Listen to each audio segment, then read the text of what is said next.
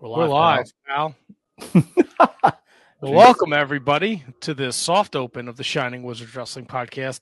Uh, it's uh, it's going to be uh, very soft, very soft. Later, it'll get rock hard. That's right. Thanks to Blue Not Chew. We don't have a Blue Chew sponsorship, Ah. Kevin. Don't start with that shit. We'll try.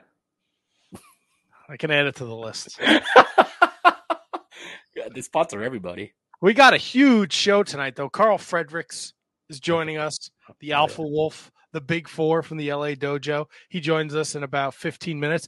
Uh, Tony T Donk, the uh, Alpha Dog, the Alpha Shit, Alpha the person jerk. who uh, Kevin has a Kevin. The more you talk about your theory, the more I'm st- I believe it. It's dude, he hates guests, doesn't want to talk to people, barely wants to talk to us, hates them. Uh oh the day oh the day got away from me. the day got away from me. Oh this kid's like 27 years old he's still helping him with tests. Like Well, think he got to get into one of them uh, fancy white people schools. I thought he already did. I think he's only like he's not even in high school yet. I don't listen. I, my parents stopped helping me with my homework, and like, well, I stopped doing my homework, but that's neither here nor there.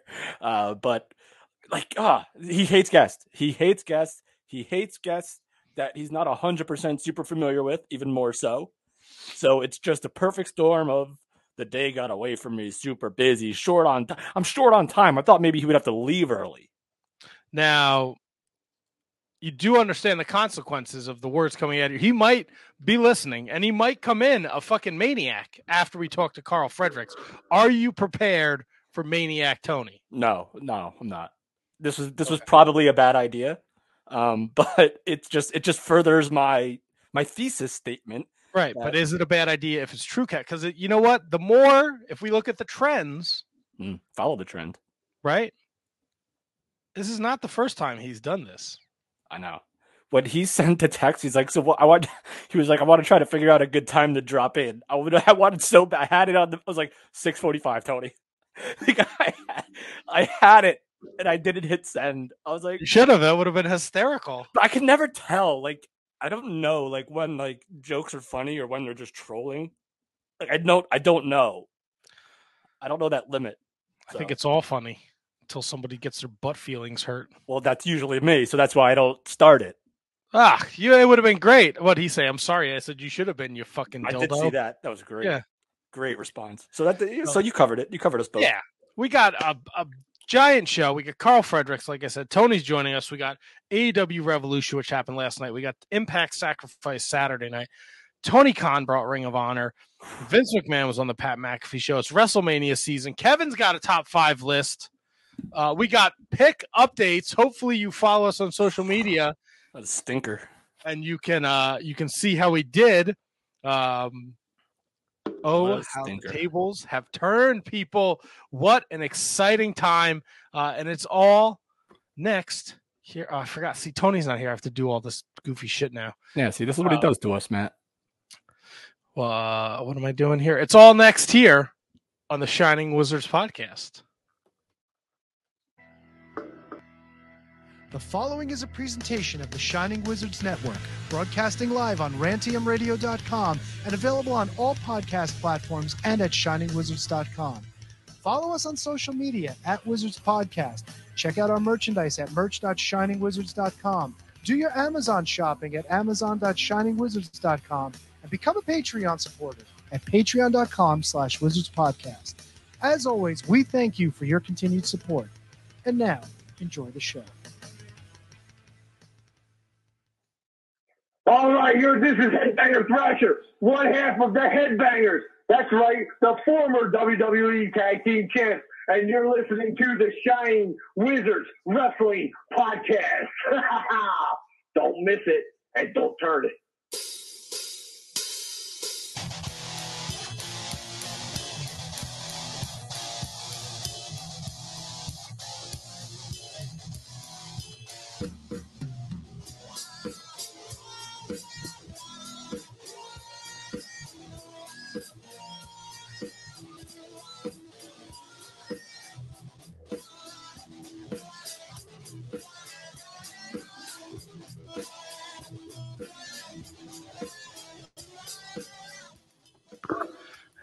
It's Monday night, and you know what that means. Another episode of the Shining Wizards Wrestling Podcast, where, of course, it is wrestling talk.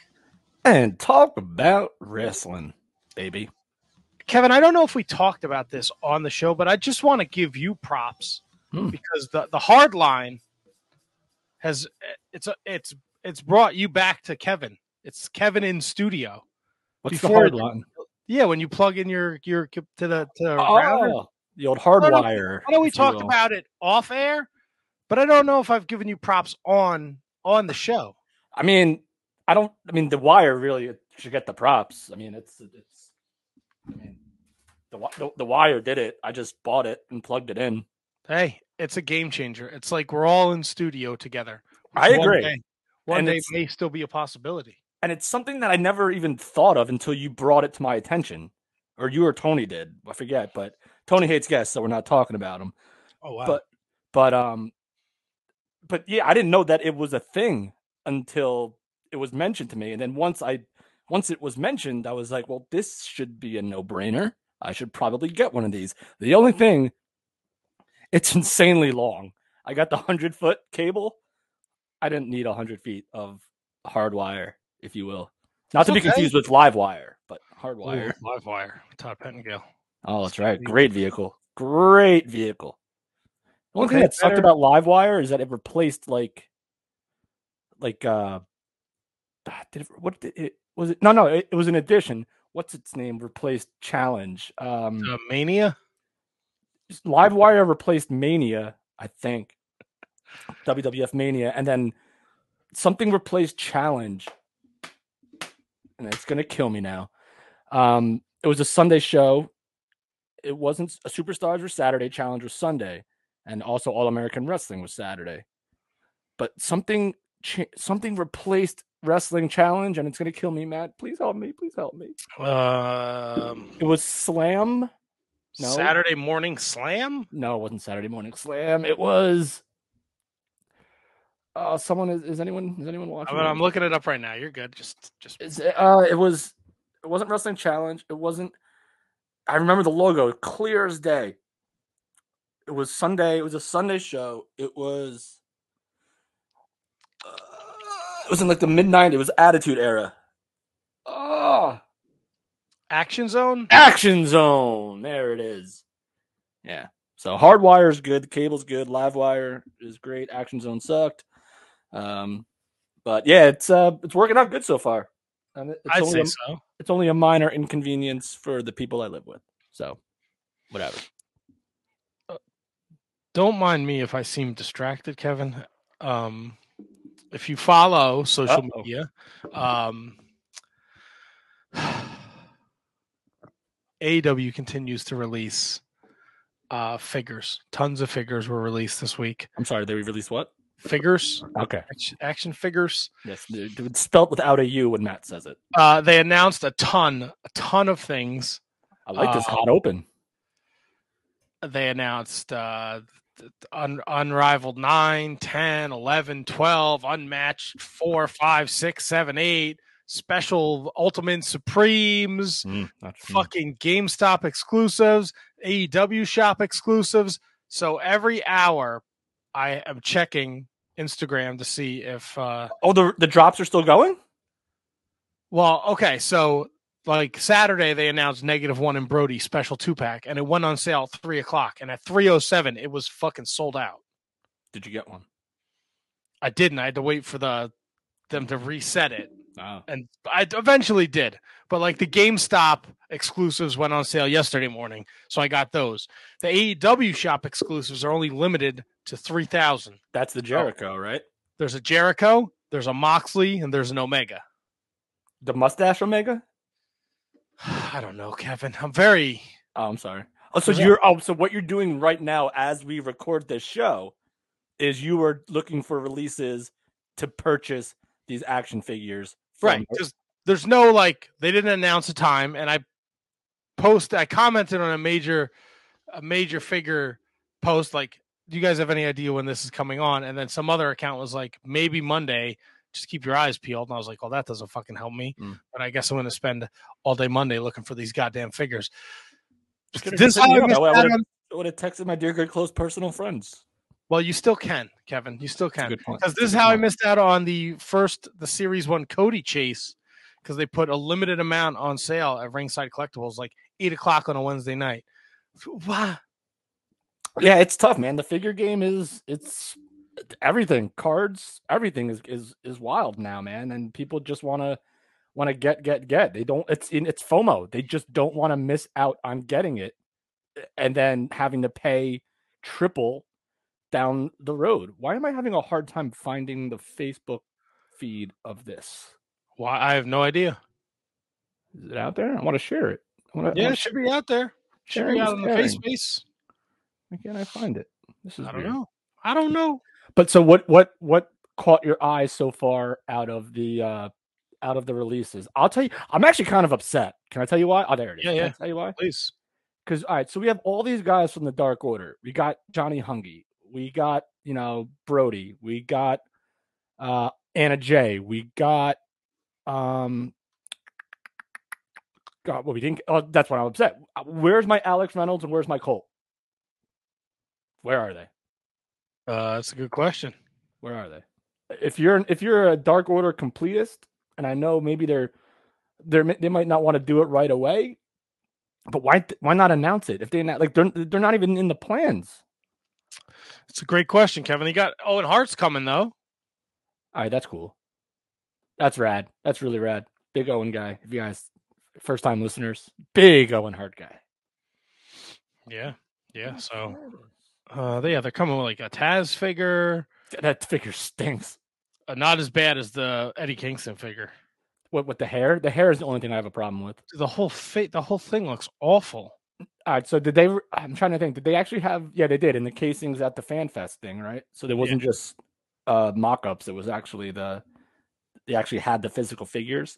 Yeah, Yeah, that Eddie Kingston's rough, and that Taz is even rougher. Like, there's nothing like that's like like my butcher.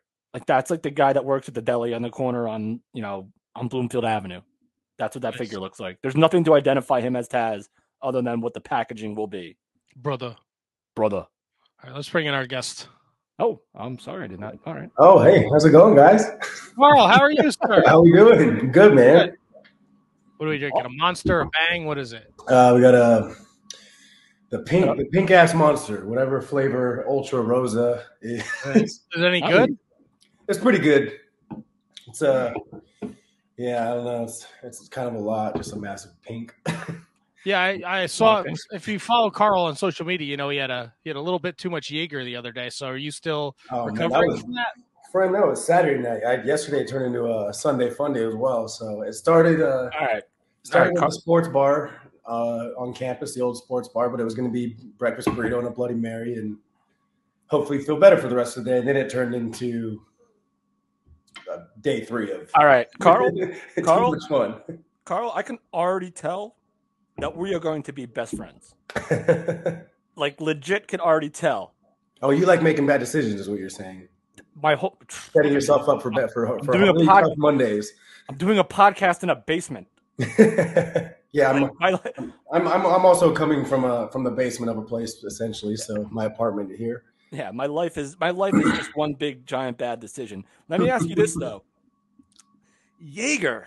Got to question the Jaeger. Oh, man, like I said, it was it was it was. I was living in 2010, man. It was like co- college. Carl was out, and Okay. I don't know if it was just maybe just no. I, I actually do like Jaeger. I think it's great. All right. So let me ask you that. All right. That's Wild, listen, if, you if you own it, own it. Yeah, no like, problem I, with I that. enjoy it. I just you know I'm much less. I would like to think much less of a psychopath than I used to be 10 years ago. So I, it's it's very few and far between now. But uh, this weekend it was it was not. Do you dabble in the Jaeger bomb? Um, I tried. I Red Bull. I don't like Red Bull. All right. So you can I use a don't- I don't- monster. I don't like I don't like slamming energy drinks to be to be honest. But um, you guys know what uh, Tang Bangs are? Tang, but that's got to be something new. I haven't bartended in like ten uh, years. man, Mandarin, usually Mandarin Absolut vodka and OJ. That's like the easiest, most delicious bomb to take. Just orange juice and vodka. As a shooter, wow. Yeah, That's all right. 'Cause, you know, to us, to us uh, normal people, that's uh, a screwdriver. But yeah, yeah, yeah. No, you just you got to chug it though. You know, if you sip it, it's a screwdriver. I guess. Beautiful. That's a great. That's a great point. All right, so I guess I I'm- guess we should I'm- talk about some wrestling, right? I I'm 40 years old. I don't know what a bang tang is. That could be something people are doing on TikTok. I don't fucking know. But more power to you. Yeah, listen, listen. If, if if the day gets away from you and it ends up drinking a whole lot, ooh, I'm Yeah, with you you. know, just it's mim- it's mimosa started flowing yesterday. That was another another bad decision just because I love. I mean, one one can easily turn into bottomless mimosas on a Sunday afternoon. Dude, we're gonna get along fantastic. Now let me ask you this, because I saw you went to the basketball game too. Is it college basketball? Because I'm going to the Big East tournament Thursday. Oh, are you? Yeah, yeah. It's um, uh, Mountain West, University of Nevada. So is it is it that the college atmosphere? You're like, you know what? Let me do some Jaeger shots. Was- yeah, we had we went to the the the, the famous uh, little college bar here in Reno. is right across the street from the university. It's called the Wall, and I my first time in there with a big group of friends from college. So probably legitimately probably five years at least. Um, I hadn't been to a, a Nevada basketball game since 2016 until this year. I went to uh, New Year's Day, so yeah, it was.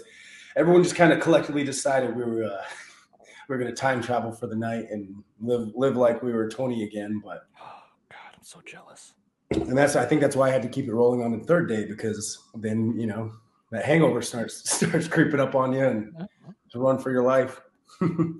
Well, I'm glad you made. I'm glad you made it tonight. Yeah, we're thriving today. You know, And you're you're I'm- on, on the West Coast, so it's still four o'clock. So you could easily this into a, like a, a four day bender. so let's, let's hope I don't. No, please don't, because I don't want to be resp- I don't want to be the cause of that. After I will be the cause of that. I have no problem enabling other people to do stuff they don't want to do.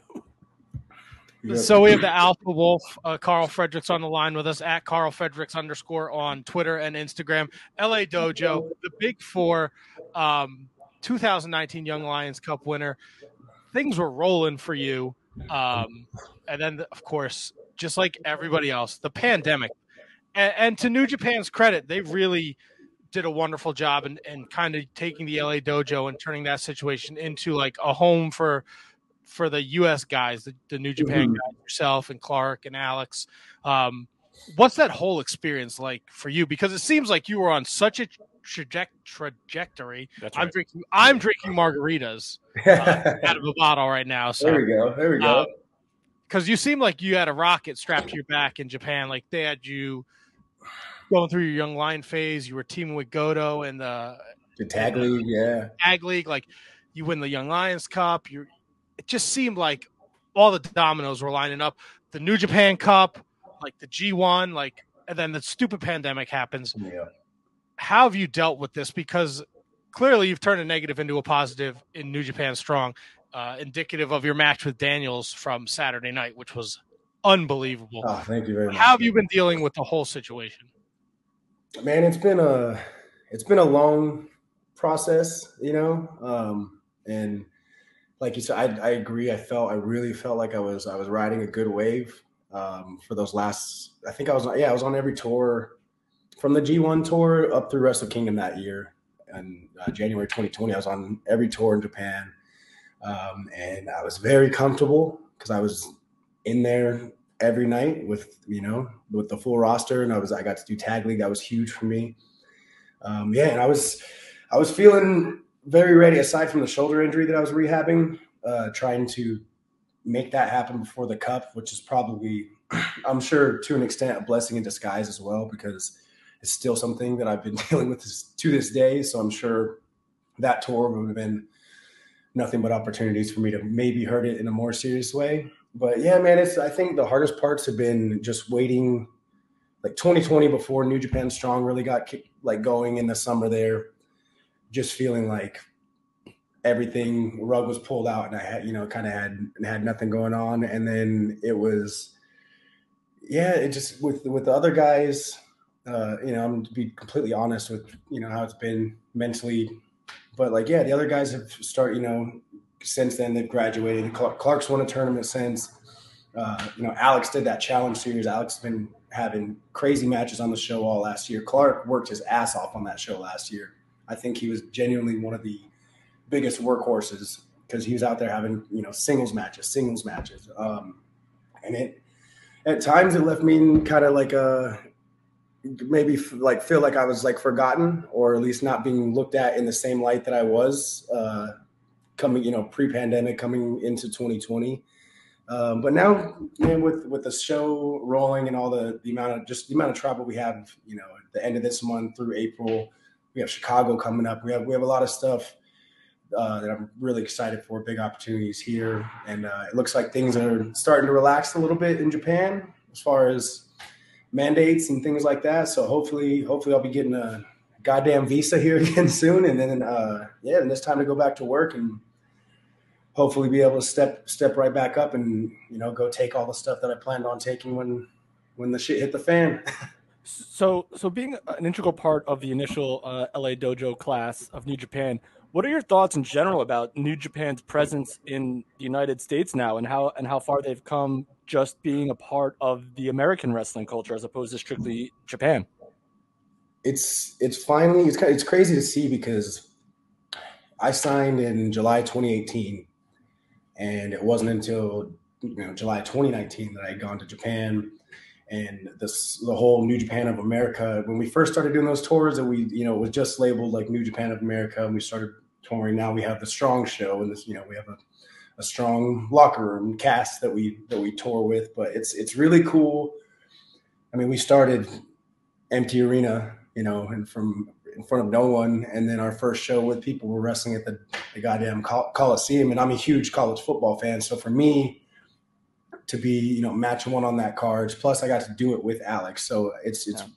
For us, it's we very much taken on, um, you know, just in our own uh, mindset and our own um, like our work ethic and our attitude that we've taken it upon ourselves to like we have to build the show. It's, for a while there was you know a lot of the guys were stuck in Japan. It was a mix of like LA Dojo, or we had just some of the shows where it's LA Dojo Showcase, and we, when we do those shows, we you know we come in with the fire lit under our ass because we we wanted you know we've been here since the start of this whole thing, and now it's been you know going on four years and we're all big boys now and we we, we care deeply about this company and the brand especially the new the, the strong brand alone. But um, it feels like we're finally getting really really big levels of momentum especially with all the fun you know all the, all the big stuff that we're going to be doing uh, moving forward in the show. So it's, it's it's exciting that it's finally happening as opposed to something we've always been thinking you know like this is the plan. This is what we're, we're hoping for. Now we're in the midst of,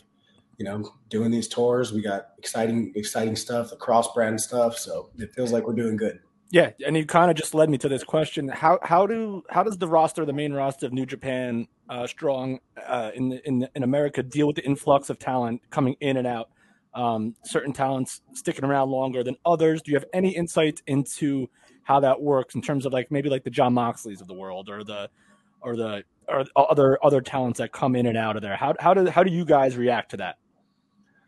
For me, um, especially just I would say like the the the role I had on the car, especially in 2020, like when we're doing empty arena shows, and uh, I remember I was actually um, I was sick with COVID, so I missed a missed a group of tapings when you know some of the surprises had come in. But my my first thought was just good like any any of those those big names, anything new on the roster. One, just because it's it's exciting. You know, it, it's it's exciting for the for us the the, the wrestlers as well because you know we want.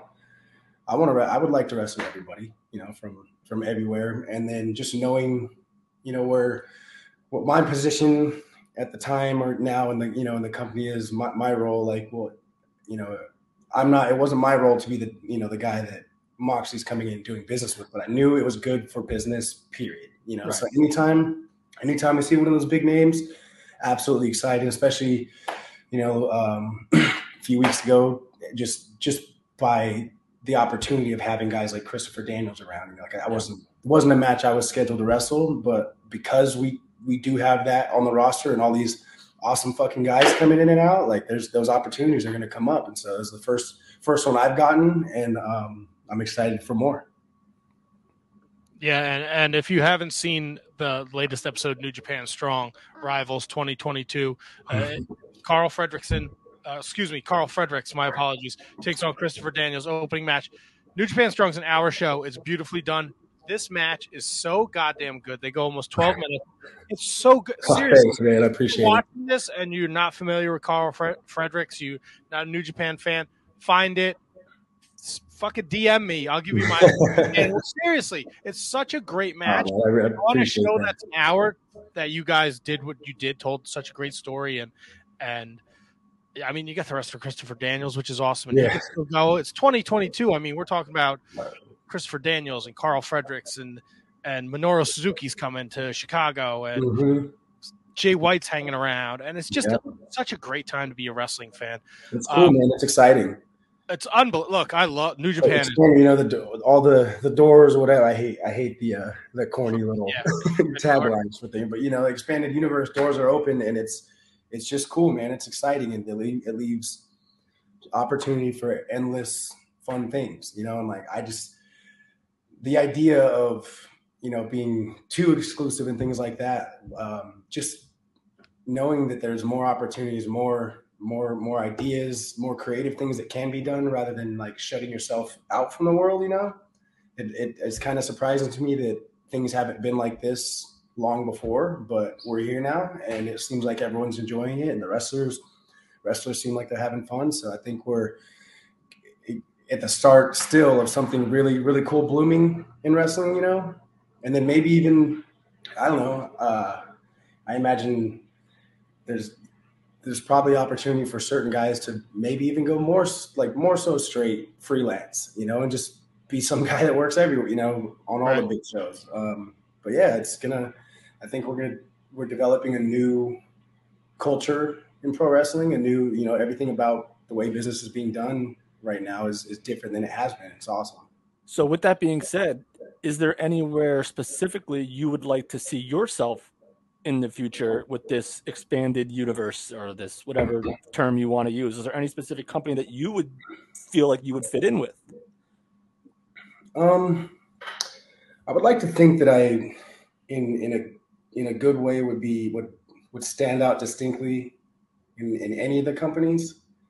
Um, to be honest, I was one of the. It was it was kind of scary for me when I when I took the leap and chose to go the New Japan route as opposed to the NXT route because I didn't know if I was gonna, you know, I, I had to learn a completely new, new style, and I'm I'm gonna look way different uh, which is like a good thing, you know, for for plenty of reasons. But also, just I, I didn't know if I was gonna be able to adapt or make it work. But now, I mean, I can't, I can't see myself belonging to anything other than that blue that blue canvas like that. You know what I mean? Like I think Yeah. for somehow, like me personally, in that blue canvas, like that's, I just, it, it's it's more than I ever thought it could be. I think, um, and and I love it. But places like aw or I mean, even WWE, the rosters are so big, and there's you know, and everybody's so good, and um, you know, and there's a lot of young guys that I came up with. I'm just even thinking about like being at WWE tryouts. Like I shared a car with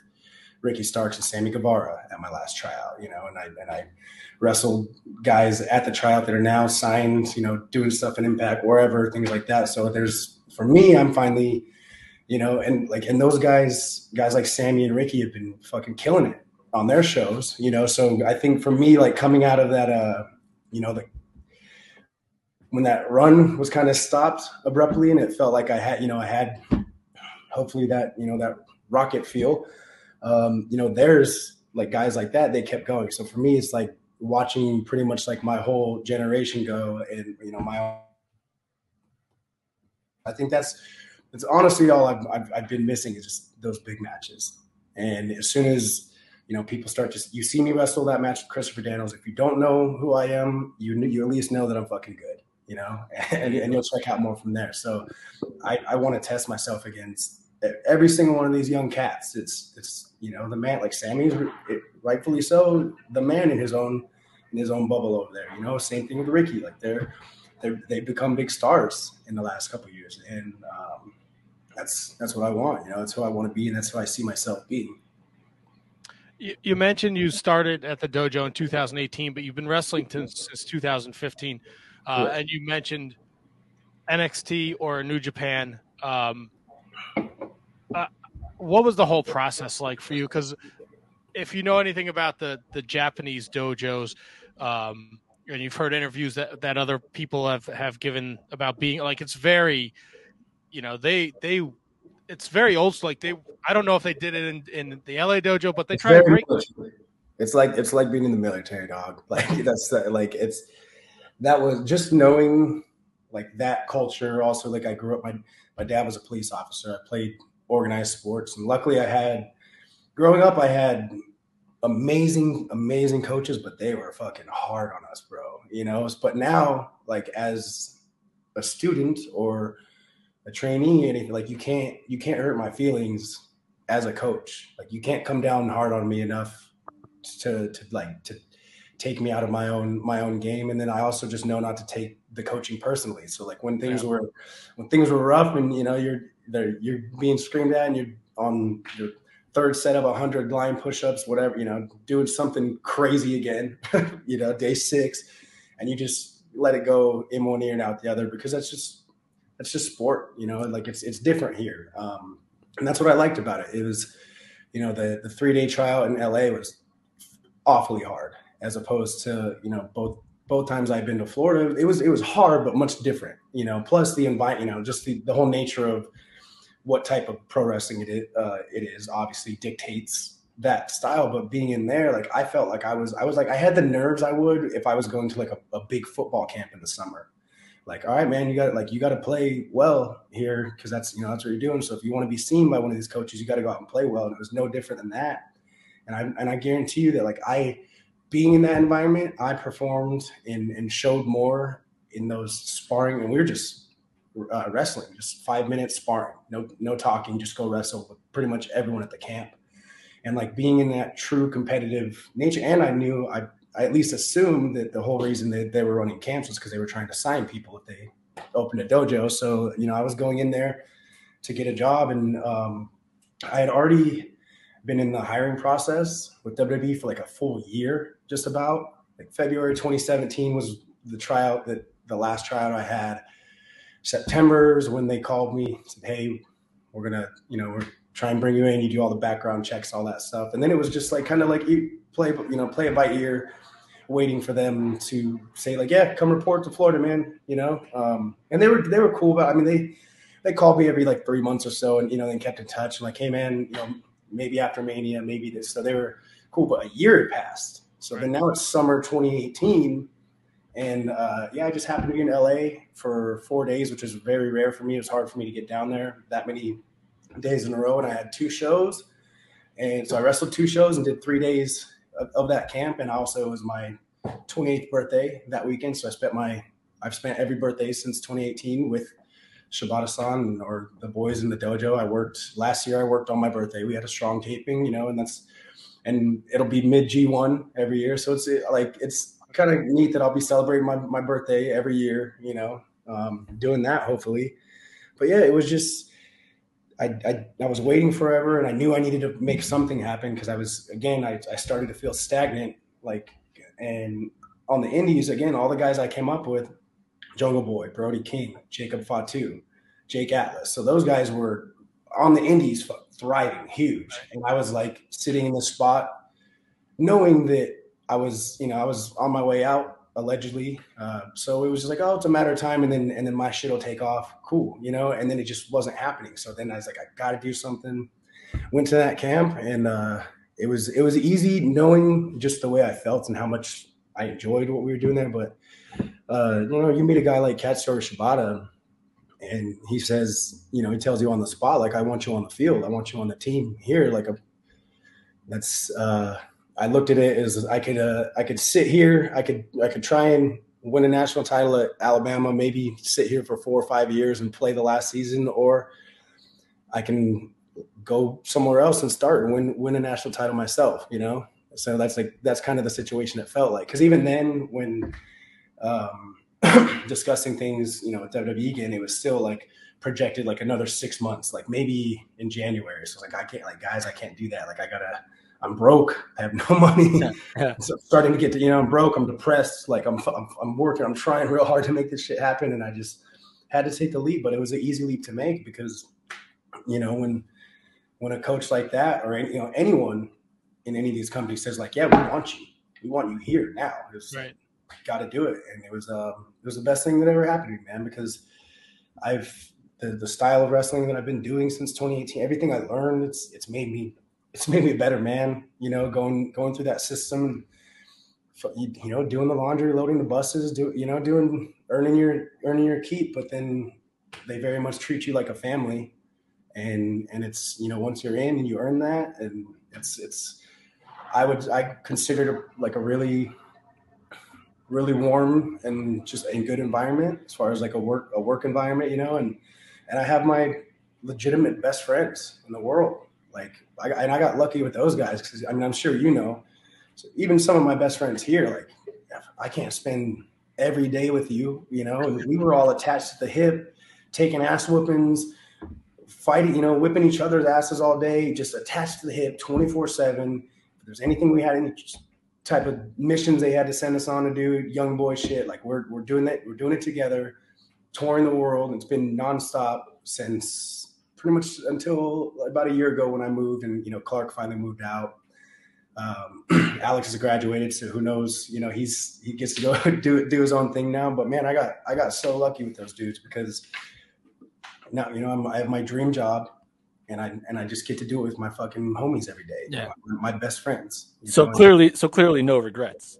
No, it was, the, it was the best thing that ever happened to me. You know what I mean? Because like, like just or even just the stuff like I, I, you know, personally, you know, life happens, life shit happens, and like Clark's like my road wife. You know what I mean? Like the like the shit Clark's been there for me, and Alex, you know, like the stuff that like I've had to come to them for help, and they've always been right there. And like, it's just I feel very fortunate to have that because it is like a team mentality. You know, it's like it's it's, it's very team oriented feel here and and Shibata-san is legitimate that's our dad you know what I mean? Like or like he's got he's got you know a whole handful of little sons running around you know? But it's it's very very family oriented between like the handful of us and it's something that I'm very very grateful for. And it's yeah it's just all like I'm I love having these conversations and talking about like just work in this sense because it, it helps me appreciate more like just how how happy I really am with New Japan and with you know with my I love I love the locker room. I love my friends over there and it's pretty pretty sweet gig man. How hands on was Shibata once you got into the dojo? oh man he was dude dude was working out next to us. He would do I mean maybe not the full workouts but he'll he'll do a hundred a few hundred squats and fucking no sell any any type of just just to be just to like you know like yeah motherfuckers I'm the, like this is why I'm I'm in charge here you know he was he's not much of a like a sit back coach you know very very detailed with all of us. And then even just at one at, at a certain point started grooming us individually like letting you know I we all broke out of the uh the young lion move set fairly quick or we're able to implement differently like I I started doing my stinger splash and spine buster you know I would just do stuff in training, just throw it out there and like, yeah, that's good. He's like, that make that's gonna make you stand out from the other boys. Like, and you know, our offenses are all so different. So he knows like the type of grappler Alex is now. They've been in there working on throwing people around. you know, like they they got that they got that huge heavy dummy in there, and I know they're they're working on that stuff. For me, you know, my my move set and and all of my my uh my abilities, my attributes are more, I think, based just in my athleticism. You know, All right, my- so remind me to go back to the Stinger Splash and Spine Buster stuff because that's cl- those are two clear as day WCW uh, famous moves. Uh, but remind me to go back to that. oh, uh, of but course. but right now, just uh, just off the top of my head, I mean, you had to try out with NXT and WWE. Mhm. You went to the dojo. Any similarities between the two at all, or is it night and day between one and the other? Um, I'd say, I mean, night and day strictly because, especially like my time in the dojo, it was the three of us in Shibata-san. So three of us in there, you know, quiet dojo. There's, you know, they have an office in there, so there's some staff in and out, but um, just that whole that massive gym to ourselves. You know, very very quiet, very it felt very like and, and it's in like a warehouse district kind of you know what i mean so it was it was like you you know drive across la and going going to that warehouse and, and walking in there and you have the key, you know, and it's just me. It's me and my two homies and Shibata-san. Like it, was, it felt like we, you know, we were like we're we're we're in here working to take over the world. Like no one even and that too was like no one even knew yeah. the work we were doing in there, you know, and and just me being, especially at the time at 28, I was uh, much more full of piss and vinegar. I'm a lot more relaxed nowadays, but um, you know, I'd be like telling the boys or just every day, like in there working, like these motherfuckers don't even know what we have here. Like these, like these people, these fans, like they, they don't even know who we are yet. And I know, like, I knew Alex was going to be everything that he's become and going to become. I knew Clark was fucking amazing. First guy I wrestled in the dojo at my tryout, you know? So between that and I, I imagine like with NXT because they have so many people, I'm, i mean I'm sure they, you do like promo classes and you know things like that. So their you know their schedule probably seemed much different. um, and I was I, th- I think like the one of the the coolest comparisons I've heard and what I would say like the, the big difference is or when I you know when I tell people here who might not be familiar with Japanese wrestling is like we're like you know WWE is very much like Marvel and Disney you know and like we're we're Tarantino like we, you know, we're in the same business. we do the same things, but we're like ours is gritty, a little bit grittier, a little bit different, you know, and that's the or even just the way it's cut, you know, like the way like our product looks different in, in Japan, you know, and like those those zooms and you know, like all those things. We're just just you know, we're just a little bit a little bit spicier, I would say. So were you were you clearly a WCW fan growing up? Yeah, man, I'm a Sting guy, dog. I was I I, I fell in love with wrestling. I found like I started watching when I was about six. I think 1996. I got the uh, Sting Unmasked VHS. I bought, begged my parents to buy me this $20 VHS from like a gas station while we were on a road trip, and then I didn't even get to watch it for like a week. Finally got, got home.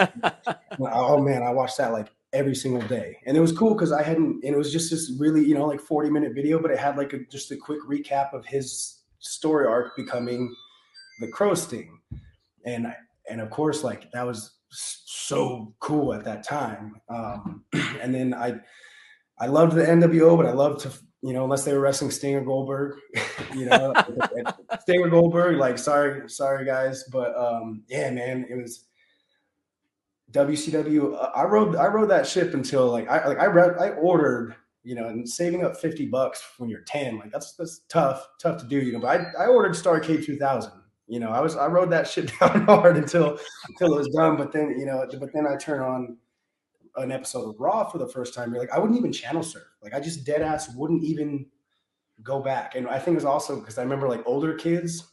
I was in like third grade and I'd have my WCW shirt.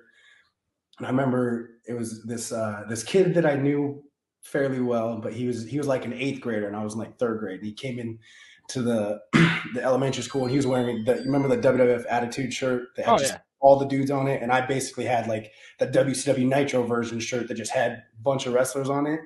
And I remember dude looked at me like it was I was in my class. He's like WCW.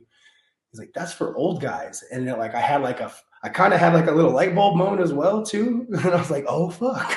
I, would have punched him right in the. Fr- I would have fucking knocked him out. Oh man, yeah. He, so so then so then it was like, no, I'm not even gonna watch WWF. Like I'm not channel surfing, and I just watched my stuff. But yeah, I, I think the first thing I saw on an episode of Raw was like, one, it was Kane, and Kane, one of my you know one of the coolest characters ever. But uh yeah, like X Pac had like a fucking flamethrower. turn it on. Like I think they like the DX bus got blown up that night. They set Kane on fire. It was crazy. you, know, and at that time, I, and I was instead I was watching. You know, I've been watching whatever WCW was doing for at the time that you know wasn't very good and i didn't i didn't know that as a kid but i just like felt that it i wasn't liking it as much but then yeah i started watching wwf and it was game over bro like big big rock guy obviously um but yeah, and then WrestleMania 17, easily that's like if it ordering, saving that money, buying that pay per view, watching that with my one of my best friend that lived down the street from me in fifth grade, like that was I had to do it, had to be a wrestler. That's awesome. So your Sting guy, did you happen to see him last night? I I, I didn't. I've watched. I've gone through to watch clips because I saw everyone talking, you know, talking about him just like on Twitter fucking jumping off the table or jumping off the he went, he went that balcony. Yeah. Uh, my, my wife doesn't watch wrestling for shit, but she was in the living room, and I went, "What the fuck is he doing? He's like 65." Balls, man. That's all I can say. Unbelievable shit. Yeah, it's, but it's cool to see because I mean, I imagine like he's he's got to be having a fucking blast, right? Like, I imagine he's having a ball doing you know doing all this stuff, and I'm sure being you know being around a, a brand new young rosters. I mean, got to be awesome and fun for them, you know. So it's it's really cool to see them out there, like you know, like it was like it was 1996. it's crazy. It's an unbel- unbelievable time. I've been to a bunch of AEW shows, and it's like I got to see CM Punk and Sting and Kenny Omega and Bryan Danielson and John Wild, right?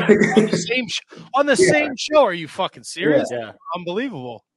So. I got this like I you can't probably can't see it, but I got this NWO Wolfpack Sting figure. Like Oh my god, bro, that's one of my favorite. I have. Um, I just gave one of my one of my one of my nephews. He's uh he's nine now, my uh, youngest one, and he he won, he's really he's big into wrestling right now. So I I bought him a ring and I gave him about 32, 33 action figures, something like that. I think I kept my Wolfpack Sting. I still have my Wolfpack Sting though. But yeah, finding that guy is it the the the one you squeeze his legs and he does the stinger splash? The Yeah, there's Yeah. one. There's one of those. See the What- was it was what's the one in front? But it's in the package behind you. It's got the ropes. Is that like DDP or something? Oh no, that's that's uh that's Brian Myers. oh, okay. Because I, I remember those old. They, they had that little ring package around. Like the Yeah, yeah, of the- uh, yep. yeah. I had man, I had Scott Hall singing again. WCW guy, dude. So uh, I have a question, Matt. Bear with me on this one, please. Uh, Do you have any? Like, which this might be personal. You don't have to answer it. Do you have a, you have a good relationship with Gabriel Kidd? yes, Gabe's one of one of my best friends in the world, man. All right. known him He- since he was tw- I met him when he was in 2018 when he was like 21, 20, you know, and yeah, so three three years now. He's you know he's he's he's like our little brother that got like got added to the group about a year or so after we were there. But yeah, he's been he's been rocking with us for a few years now. All right. So this is the question I have. I had this theory. I don't know if this is his real name or not, but I had this theory that he chose his name based on Justin Gabriel and Tyson Kidd. Can you confirm or deny that? I would I would say most likely that it, it's it's safe to deny that that would be the case. Ah, you just broke you just broke my heart. Because he's also been wrestling for like 13 years. So, Right, mean, right. Gabe's Gabe's career is twice as long as mine. So, Well, because he's he was relatively new to me. yeah, yeah, So like once I heard his name, I was like, I love this guy, yeah. and it's probably because he loves Justin Gabriel and Tyson Kidd, who I also love. So Okay. that's why. Anyway, broke my heart. We're uh, we're talking with Karl Fredericks, the Alpha Wolf, part of the Big Four, New Japan Strong, uh, New Japan Pro Wrestling. Let me ask you a question. You're in the dojo, you're doing your thing. Who comes to you guys for those commercials that air during the the New Japan? like the, the man. I miss yes, those things are hysterical. Oh man, they were they were so fun, so fun to take because we you know pretty much just you know like the office and like you know rock everyone knows rocks like the guy in the office, but yeah they come you know it's just doing business for the company. They're like yeah you guys help us you know film these commercials and it turned into like a four part. we did like four of them and they were all stupid but very funny and fun. And then I had the easy part where I just my I had the one line that's pretty cool. So I had the, the easiest work of it all. But yeah, th- those were a blast. And now that they've had a few new ones or even like the card game commercials and stuff. Now that I'm not in LA and I don't get to be around for all this stuff, like I miss it because it's just fun and silly. Plus, you, you get like a little Amazon gift card, you know, every time from the from the Sponge Company, and I just go go blow some money on Amazon real quick. But Hey, that ain't so bad. I ask uh, I ask every single person that's ever worked in Japan. Here we go. Uh, we had Lance Archer on the show uh, a couple of years ago. Have you ever eaten the raw horse meat? Brother, that's the first thing we did when we went to Fukuoka or everywhere we go out. Shibata would ask, like, what do you guys you know, want to try? We're like, and that was like our, one of our biggest things. Like, we'll, we'll try everything. We want whatever like the local stuff is. And he had he had a friend that has a restaurant.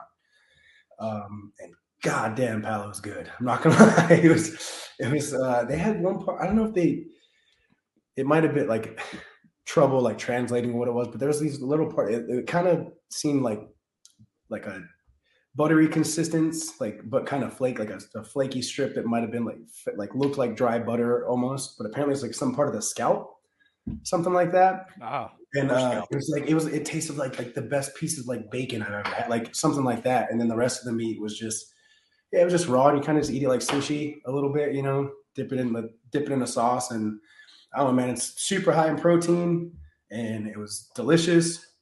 Uh, then the weirdest one I would say though was it was the next night we had uh, we had raw chicken. Like they had it, they had like seared the outside. They had it cut up like like like a sushi roll kind of, and they had just like seared the outside a little bit. The inside was completely pink, and that was the one I was I was nervous about that one because I was I was sitting there. Of course, I'm sitting there with the hangover.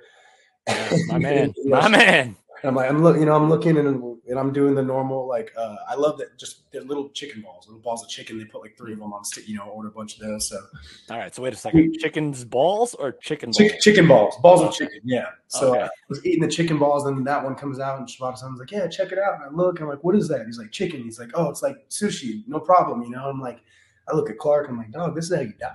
Like this, you can't, like you can't eat chicken like that. And sure enough, like I'm. So then I, I had quite a bit, and then I just remember like texting my sister all the way, you know, in America, like, hey, uh, I mean, I'll know soon if I die. I was like, I'm just don't mind me eating raw chicken, you know. I was like, well, I'm sure I'll know fairly soon if it's if my stomach's gonna like it or not. But it was it actually didn't have any any trouble with it, didn't make me sick, and I'm I'm still alive somehow. But uh yeah, I'm trying to think um what what other kind of wild stuff is there Oh. to try out there? I mean, we don't know.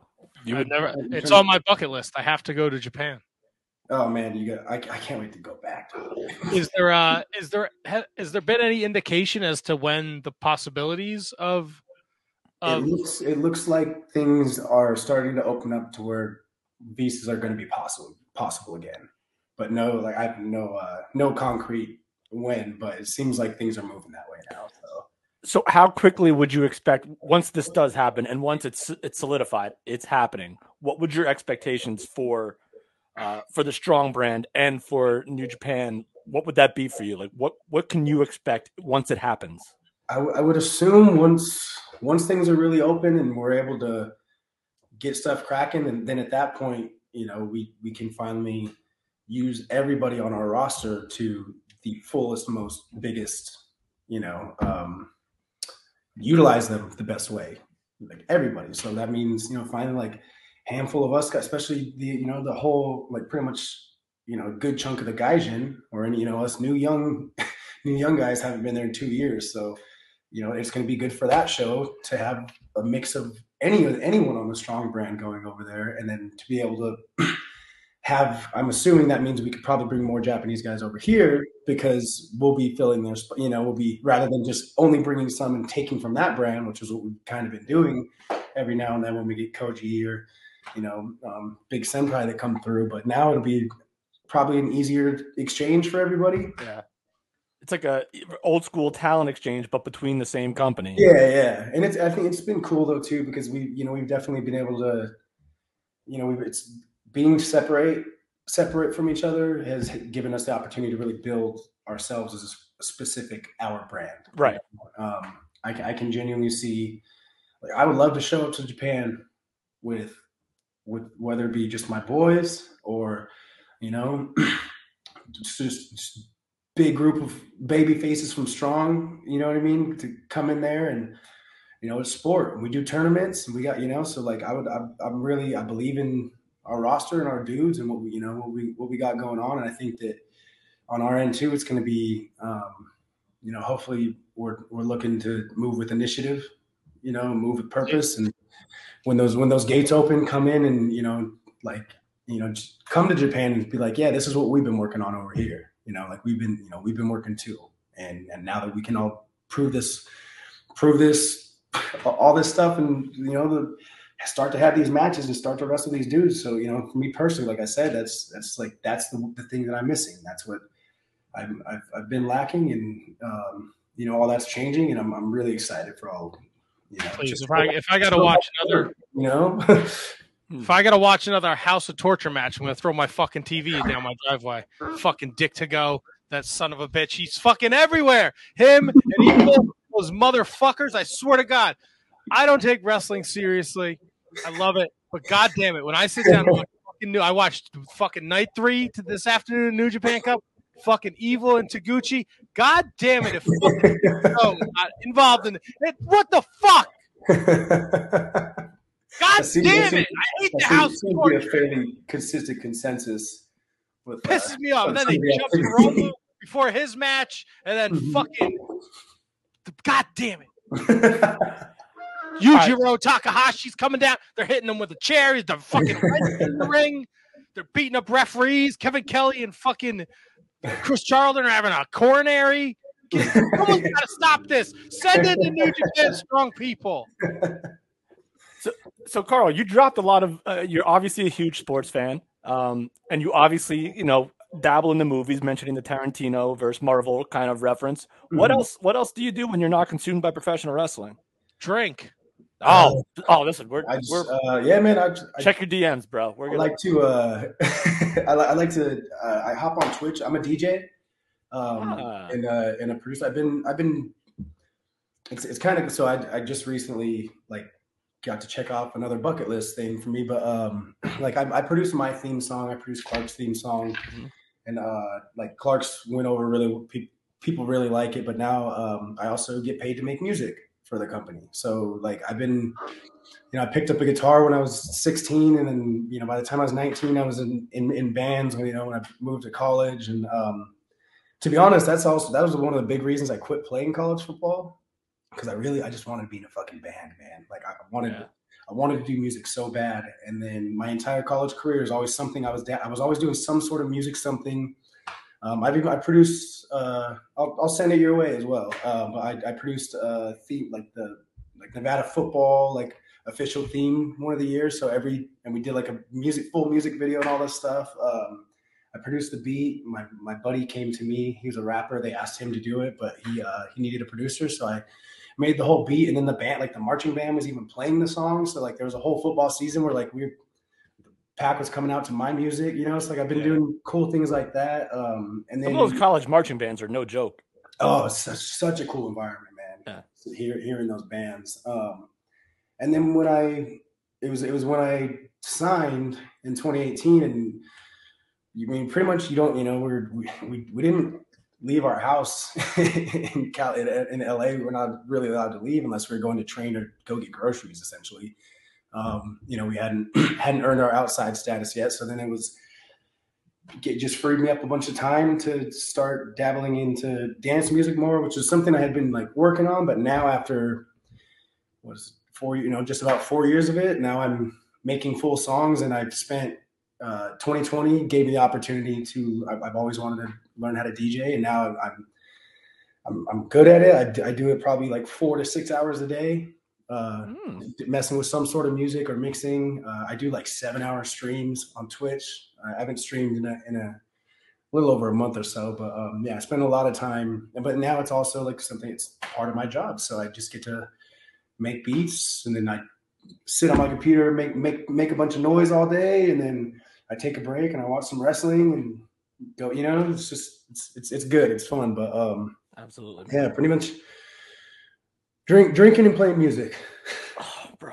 Love Only what on you the- do. well, Love we- what you do. You weekends with, the, a day in with, the, with the drinking though, because it's it's tough. It's because it's hard, to, dude. It's hard to listen to fucking uns uns house, you know, and especially when you're practicing. And the thing is, like, to learn how to mix and like do well in a set, like you have to let the songs play out. So it's also like practicing takes three hours because like Yeah. that's what I would be doing in public. Would play, you know, playing a, a whole thing. But yeah, sometimes like. I, I need I need a beer, man. I need something. I need, I need to do something to sip on while I'm sitting here. Cause I'm with you. Well, 'cause I, I actually used to to do that myself, but back in like when I was doing it, like it wasn't DJing; it was just sliding a fader from one CD to the next one. Oh yeah, on the yeah, other yeah, side. yeah. So like you're playing actual songs. You're not doing anything yourself. You're just Yeah, yeah. just sliding a little thing over. It's just crossfading. Exactly. Cross. Exactly. There. That's the term. That's Mhm. science. There you go. yeah, man. I'm. I just yeah. I spend most most of my day just making making robot music or making music for New Japan now. That's awesome. That's awesome. If I, if I was given the choice to make music or stand across the ring from Minoru Suzuki, I would I would make music. He fucking horrifies me. I watched that that main event today, Shingo Takagi and Big Tom. Man, that one was Bro, they beat the shit. I would ne- they beat the shit out of each other. They beat the shit out of you guys. When you go over there, look, you've you've shared the ring. You've teamed with I've, I've had, man, I have one. Uh, luckily, I was, you know, I had some of the commentary guys afterwards, you know, give you know, give me big compliments on it. But it was uh, tag league when uh, Goto-san and I wrestled Yoshihashi and Ishii. I had, if, if you go watch that, go find Tag League 2019, and uh, I had a lot of time in there with Ishii, and it was my first, you know, as by gritting my teeth, eating eating the elbows and the fucking chops to the throat and all that fun stuff. But it was it was a, the big for me like a, a big uh, you know challenge to go go through that, get through that, stand in the pocket, and and thrive in that situation. And you know from what what I was told, it was great. And uh, you know I'm, I'm, I'm taking those ass whoopings from Suzuki a handful of times already. You know, every time he comes out to the ring, anyways, if you're young lion as well. And I've, you know, shared the ring with a, a handful of times. Um, Kenta, Ken, Kenta, Kenta beat the shit out of me in the, in the, you know, the New Japan Cup two years ago or a year ago, whatever. And, and it's just, it's what we do, you know, it's that. So like I saw, I, when I was watching that, uh, Ishii match, the one you're talking about now, it was like, that's the, that's the stuff that gets my, my blood going. You know, I mean, like that's I'm like that's that's what I want. I see that and and um, you know the the Christopher Daniels match was fucking amazing for me. You know, to be able to do there, stand in the ring. But I'm like, no, I want to I want to sit here and fucking stand in the pocket and throw bows with him. You know, what I mean, I want to do that shit. You know, but um, yeah. So it's it's it's exciting to see that uh, you know there's that that's that's that strong style fucking fighting spirit is still very much alive and well sprinkled in with you know some of the other stuff that you might not be as thrilled about that you expressed earlier it's just the house of torture. Everybody, look, it's a shame because I was all in on Evil when he fucking turned his back on Lij and he won the IWGP. And then you put who's a she, show yo one of those guys is over. He so he doesn't need to be running around with Dick Togo. What's wrong with him? And the Bullet Club's falling apart. Ah, Bullet Club is strong. No, they're not. Jay White just he kicked They're going through Gorillas those, you know, those family feud growing pains they go through every year and a half, two years or so. It's it's it's, gonna Carl, how exciting expo- for them, I guess. I don't know, but How how exposed were you to the New Japan product or the Japanese product in general before you before you enlisted in the in the in the dojo?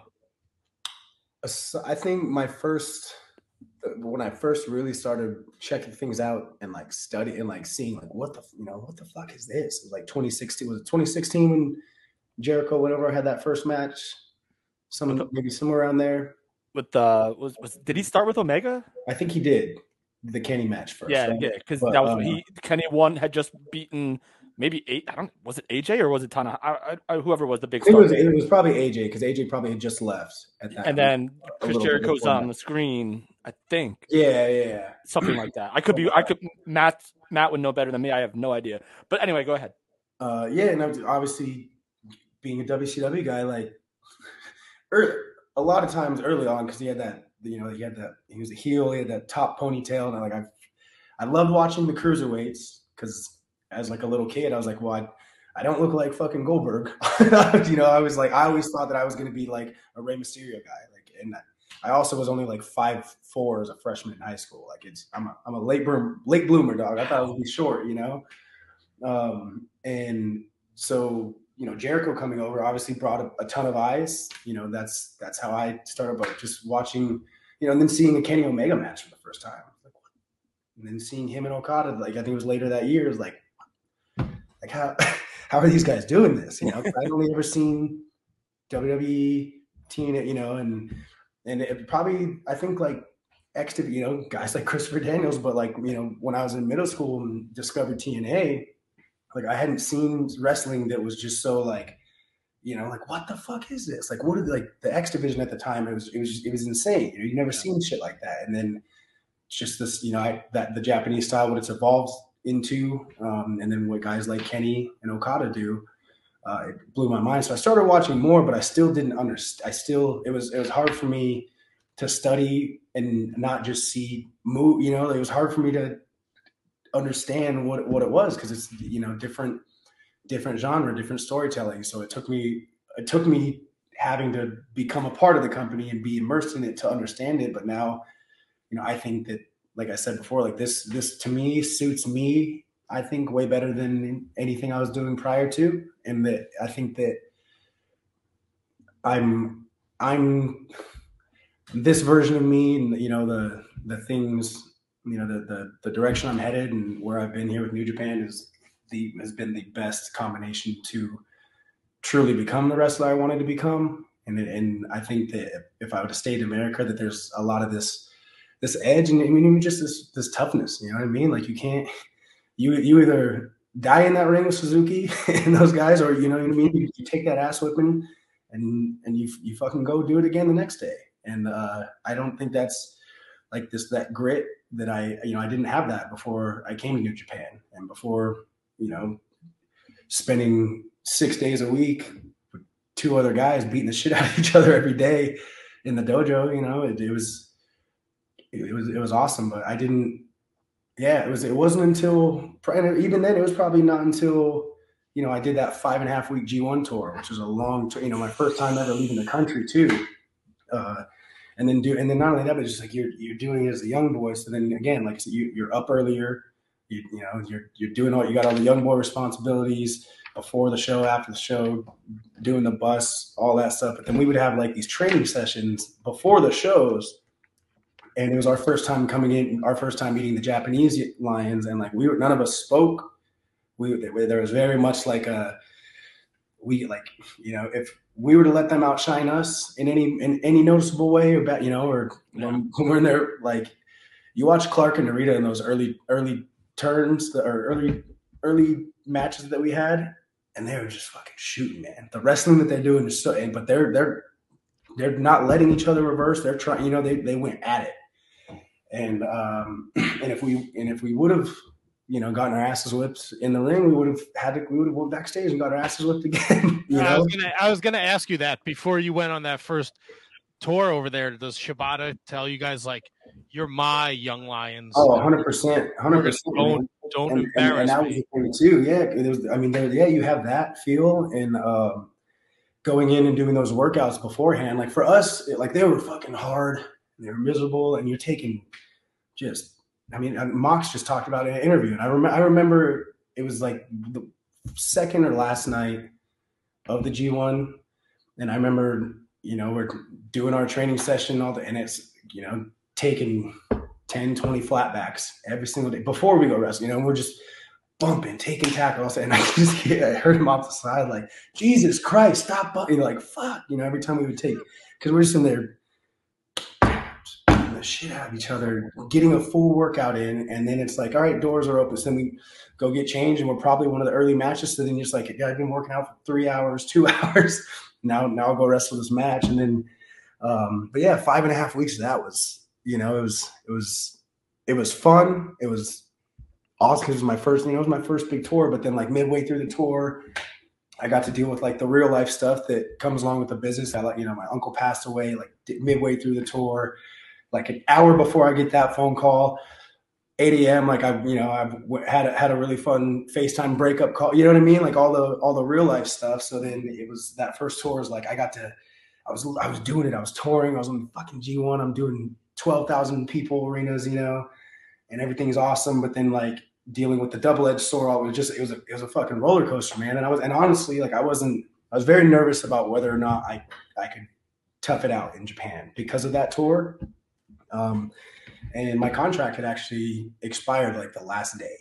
I, I, I, I, re- I resigned like that, that night after the show, but you know, it was even, I just talked about it on another interview. Like, shout out to Rocky Romero because he's just been, you know, he's just been a he's he's like our go-to guy, you know, and off and everything like. And he's he's also been someone, you know, when Shibata-san was gone for a few weeks or so at a time back home in Japan, or like Rocky was in there helping us training. But you know, he's he's been there, but he was one of the one of the guys, uh, you know, a few times throughout that tour.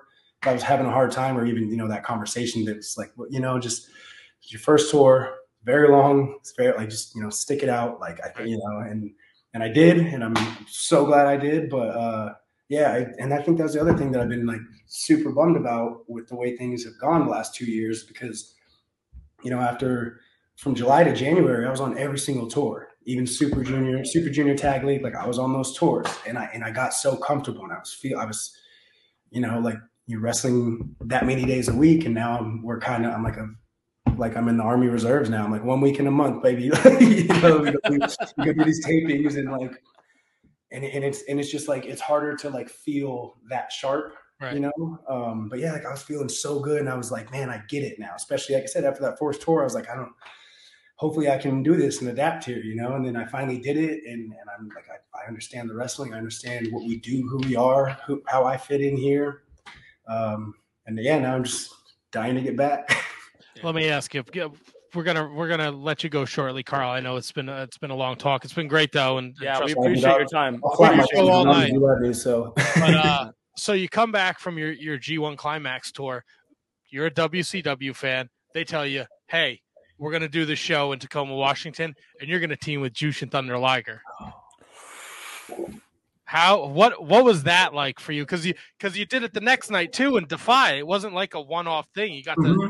yeah, yeah, I got I got two, and then uh, man, it was cool. And like the homie Pillman was in that match too. Like that was my that was the only time I got to share the win with Brian. Um, but yeah, dude, being it's one of those like just like being in the dojo at first. Like it's still now now that I like I know him really well, you know. I'm like I'm like oh you know it's Liger stuff now, but at, for like to that point at first, like oh like this is the you know just like all these legends. Like man, this is the guy. Like sitting on the bus and Nagata-san's, you know, across the aisle from me. You're like, and Tana's next to you.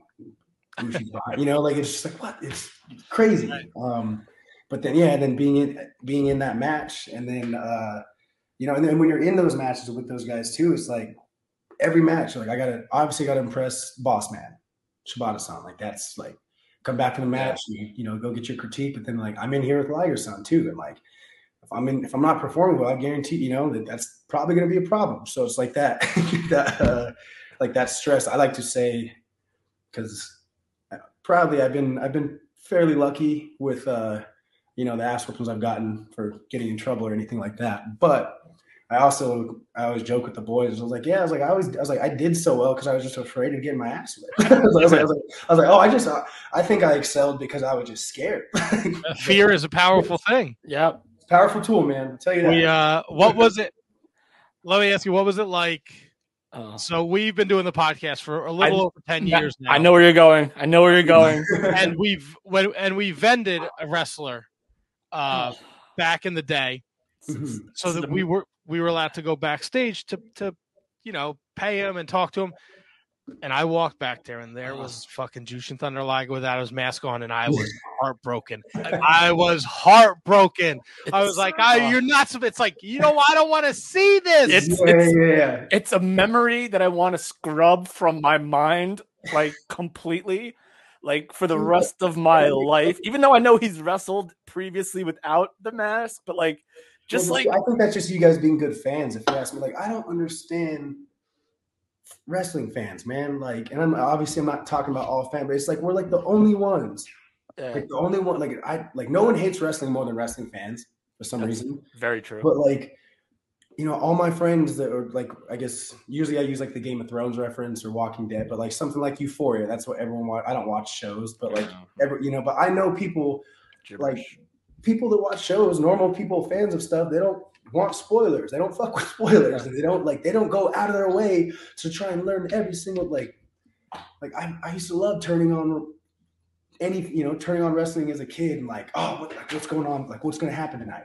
Like so crazy to me you know? Like yeah, you guys want to keep Liger in that on that you know in that light see as a fan you know? Like and I don't I just don't understand why like it's- I s- like I swear so many wrestling fans just like it wanna was- live- it was live the- their own experience you know it was the rather single worst moment of my life, and, I, and I've been through some shit. Yeah, I was not. I was not ready for that. There should have been like a. d- Should have been. A, I mean, I didn't belong back there in the first place, but there should have been. yeah Okay, I was doing. Here I comes was the doing mark. the, Put your mask on. I was doing the interviews back there for Okay. for them, and I was like getting content for the podcast, which I wasn't even a part of at the time. But I was the man on the street, and I was back there. Like the Briscoes, Elijah Burke, uh, uh, Nick, uh, not Nick Gage. Uh, God, uh, Christ, why am I blanking on his name? The hardcore guy. Christ, I you just said it right No, No, uh, who's who's like the, the the old old guy that who's crazy and psychopathic? Uh, Nick. That's, you could. That's a lot of. Oh my god, he was there. He was Necro old. He was- Butcher? Sounds like a wrestler. Necro Butcher. Necro Butcher. Oh, oh, okay. Yeah, and Necro Butcher. Like, I wanted to get an interview with him, and he's like, "Hey, go talk to Liger. I hear he speaks perfect English." so like, so like a jerk, I went over there. And, and I- but yeah. Anyway, that's wow, bad moment. Who is who? Karl, who's who's your favorite person uh, to get in there and work with?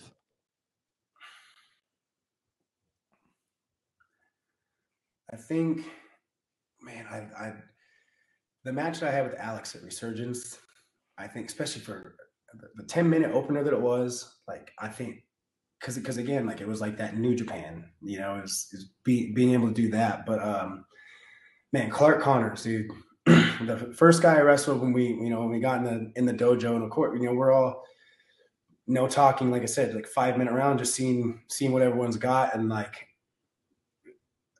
it sounds cliche, except like that first lockup, and I was like, oh, I, like this guy wrestled. like I know I, he wrestled. I can tell he, I can feel that he probably wrestles like me.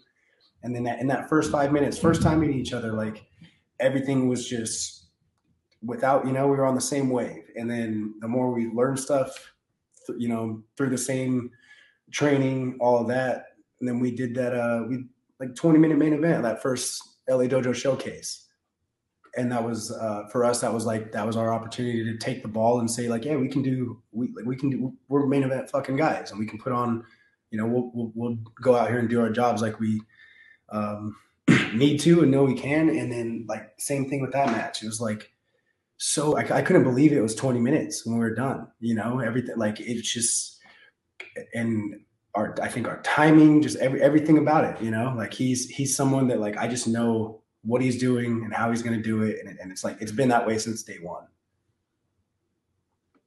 It's all. It's awesome. I love. I like watching you and Clark, and I do like you and Alex too. Uh, I think you guys have great chemistry. Uh, I just pulled my mic. Yep, ten years. Ten years, Karl. I've been I've been very excited to talk to Karl. I've wanted to have him on the show for a while now. This was a great, a great, great time.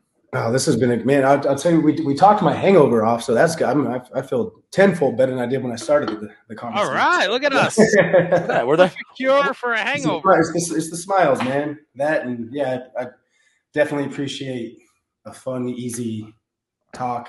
And then I also appreciate every time I do an interview now and someone doesn't ask the question like, "So did you do a lot of squats in the dojo?" Like, yeah, of course I did a lot of fucking squats in the dojo. Like, Well, I what- got- what, was gotta the ask- most, what was what was the Was most annoying hard? question we asked you? huh? What was the most annoying question we asked you? No, you guys nailed it because because every like I get like a little like my uh my antennas will go as soon as we start talking about dojo and training and things. You know, it's like Gotcha. Yeah, but then you know you you guys ask good personal questions, you Yeah, know, we rather than just We don't, give a shit the training squats. hard, you know, or I don't want to. I don't want to disappoint the Shining Wizards listeners. So, Karl, I have to ask. I asked the question to all my guests, all our guests. Excuse me. Oh boy. My question though: When was the last time you shit your pants? I've yet to do that in a match. I've yet I just to, meant in general. I've yet to have. Well, I just want to say, like, I've yet because because it's gonna happen. Like, like I just I just got everybody I know, you know, everyone like it, it, it like it happens to everybody. Um, let's see. Last time, I think I, would say I think this last summer I sharded. Last, Yeah, last time I think I, that I can think of, where you know, I had to had to go check things out and things didn't go well. I would I think it was maybe late July, early August. yeah, Sometime around resurgence, I shit my pants, guys. Look, it happens all the time. It happens. Ethan Page tells a hysterical uh, shitting his pants story where he was doing like door to door sales and he Oh, shit his pants like at somebody's house while he was doing it. He told it. in the middle of Oh. He told it on the podcast, and then he went upstairs and like threw his underwear out or something. I, Oh, Yeah. that's awful. That sucks. well, I, I, it happens to me more than it should to a normal human being. So, um, and Some- then some, I, people, some people, it's it's a, it's. I know I got I have friends that like, I'm like, what do you mean you shit your pants again? that's Kevin. That's you. That you. does it all you the do time. that, man. He does it to me all the time. The last time I shit my pants, Karl, I was literally six inches from the toilet bowl. Thought you made Wiener's it. worth. It- I was going to take a dump and it just I sharted and it was Oh, it was not and I had All bragged day. about it the night before like yeah I bragged about it on the podcast I was like it's been like eight months since I shit my pants we're rolling I'm on a I'm on a streak right now. no Yeah, pun intended. was. yeah I, am not a, I'm not on a streak for once. I guess. Yeah. maybe. I don't know. Karl Oh, that when boy. we would love to have you back on anytime just scratch Let's the do it. surface. You mentioned Super Seriously. Juniors, and like that, just like I, like, how did we not talk about Super Juniors? And now I just want to talk about Super Let's, Juniors. let's do it, Eh, man. and it's inevitable that New Japan eventually comes to the East Coast New Japan Strong so Yep. when they come to New York or Philadelphia we'll meet up after the show Uh, and do some shots of Jaeger So I will do Jaeger. So I I should be seeing. Let's. I think April. I might be able to have a shot or two with you. But yeah, we, you'll know soon enough. I'm sure. I am Yeah, excited that- I can't That wait That should be happening sooner than later. So I was at I was in Philly in 2020 uh, great story. at the arena. Ah, I, okay. I wrestled uh, Mikey Nichols in Philly there. I got fucking shit faced at that show. Man, I was I love wrestling in Philly. Or just I got so shit East. Coast crowd, you know. I'll tell you what, that arena, nothing like the original ECW arena though. Oh yeah, yeah, yeah. But I mean, it's still just just that I'm in the building is cool, and I, I do love that like the whole area is fucking shitty. Like It's outside, shit- it's, it's I'm like I'm like this is 100 percent the area that ECW was thriving in. Like this is definitely their little neighborhood. Fuck yeah. Uh, And so then I like and then I hurry to the bus. You know. uh, I I was lucky enough to go to ECW shows back in the day Oh, the arena. I had to take a shit in a pizza in a pizza parlor where I had to go down into the basement to use their bathroom. And my buddy who went with me went down. He couldn't find the chain to turn the light on, so he just pissed all over the place. And I was like, "We get outside," and he's like, "Yeah, I just pissed all over." I'm like, "Dude, they had like fucking soda and shit down there. What's wrong with you?" And I couldn't find the chain. I'm like, "You asshole." Yeah, I got fucking hammered at that show because I work on a food truck. So I worked, Oh yeah, yeah. I worked the, the the farmers market in the morning, and then we had like a ninety minute drive, and I just I started crushing double jack and cokes, and I had like two hot dogs, and I was in I was in bad shape. Whis- whiskey and hot dogs, man. It was not a good combination, not a good combination. Just But it was a great show. yeah. I had a great time. I had some Jameson yesterday. So this is a typical Sunday fun day, or what turned into Sunday fun day. Oh, look at this. The It's, gift that uh, keeps on giving right here. It's two, yeah. This is this is an insight into like being out in public with me, guys. Uh, Oh, God, I can't and again, it was supposed to be a chill day, but it wasn't. yeah. Let's see, two blood, two big Bloody Marys. Um, I had at least three mimosas, and then of course, every, like pitchers. Usually, it's pitchers of Coors Light. Fair. had the Jameson shit. We tried to. My buddy, uh, I, I call it. So I live in a duplex, and uh, homie that lives upstairs we went to college together. So he, was not on that college wave time time machine with me, and even he was like down yesterday. He's like, let's do a shot Jaeger, let's do it. I was like, ah, but they were out. Fucking supply chain guys. Uh, yeah, Ah. so, yeah, so, uh, so we did. So we we took took a shot of JMO instead, and then uh, do you know what long drinks are? It's uh they're they're in can. It's The a can. cans? It's like, Yeah, yeah, they're it's, uh, the- Like the a Moscow regular- Mule. Yeah, yeah, like the Yeah. uh, the blue, the regular one, the gin one. Uh, I probably throughout the rest of the after it was it was about a ten hour day. I think from about noon to 10, 10 we were out, and yeah, then it was just a bunch of gin drinks for the rest of the night, and then of course the two days before were just anything that whoever any anyone gave us. That's So right. that that's was usu- that That's was the, how it goes. that was the menu on a Sunday when it was like, yeah, we're gonna send it, but like it was supposed to be like chill at the same time, but it is a lot of a lot of stuff. All right. And what is it? Five five ten p.m. on Monday, and I'm finally not hungover anymore. So Good. God bless. Karl, this has Getting been an man. I can I can I can I can party, but the repercussions are. Oh, they're there. They're definitely there. This has been an absolute pleasure. We'd love anytime. Uh, we'd love Do to have you back on uh, before you go back to Japan. When you come back, you're promoting anything. Uh, we'll we'll touch base because this was a blast, and uh, Oh man, yeah, I had a blast. Tony- Thank you guys for having me. we we have a third, and it's Tony, but he hates guests apparently, Yeah, Tony. and I don't know why. He doesn't, he doesn't fuck with the guest shows. No, he hates them. He never does. He's like, oh, watch. You want to, Karl? You want to fuck with him? Especially like when it's like a seven o'clock guest when we start. Like he's he wants no part of it. I just texted him. I told him we were ready. When he drops in, Karl, tell him like, go fuck yourself and just hang up. It'll be hysterical. Yes, let's do that, please. Go fuck yourself. Go fuck yourself, Tony. And, Like, and- Tony, I heard you hate guests. Go fuck All right, yourself. Here you go. okay. You, you guys know I'm listening to you, waiting for you guys to like invite me into the conversation, right? All I mean, Karl. Karl, you're on. Hey Tony, man, nice to meet you. I'm gonna get out of your hair. Um, yeah, I guess you guys, you guys can fuck off for the rest of the evening since you know you, you don't really want me here. So thanks for the chat. I shit my pants last week, by the way, and he fucking left. That's right. Fuck Karl Fredericks. Oh, Karl, Whoa! fucking awesome. No, that he didn't deserve that. We deserve. Yeah, he that. did. He fucking shit. bounced on me. What a dick. That was the, pl- that I was the thought you said you were listening. Yeah. I was listening. Well, you, then you should have known that that was the plan. Holy shit. Well, it's on a fucking like 10 second delay, so I didn't get the entire plan. I was trying to cut it off at the pass, and I guess I was still too late anyway. Hey, T Donk, I got good- I got good news for you. Oh shit, what? Karl Fredericks, Oh no. top five. See, I can't go along with that because I didn't listen to the whole thing. But He might I be heard, number. He might be number one. what I heard, I think top 10 definitely. He might be. He until until he until he motherfucked me, and then you know. He may have just beat out Sonny Kiss as number one, or Stevie he- Ray as number one. I hope his hangover's not over. I hope like he's got residuals and he's like he fucking blows a fart and he shits his pants. And I hope the cycle starts over for him too. I like so them Matt- apples, Karl. Hey, so Matt, what do you say we take a commercial break? Oh, you fucking bring me in and you're gonna do a break? Fuck Oh. all y'all. Kev, if you got to go, you can go. I'll catch up with this guy. No, I thought that was hysterical, though. That's why I had to say. Oh, it was awesome. I don't Okay. have Yeah, anything enough fantastic. for a break. Yeah, fucking great. Wonderful. He had a blast, by the way. I blasted his ass. There you Bro, go. I looked up. It was seven forty-five. I was like, "Holy shit! We're this. This is awesome." Yeah. Awesome. Hello, Tony. Good. You got rid of Kevin? Oh, what? Everybody's leaving? Are you leaving too? Is that the fucking joke? No, I'm not real. Relax. Are you all giving me the Iggy tonight? Like the second No, half of the show's Kevin's all me? Gotta go take a piss. Was he gonna go piss on the soda cans? That was that was Donnie Freegans that did that. Fucking Donnie, what a dick.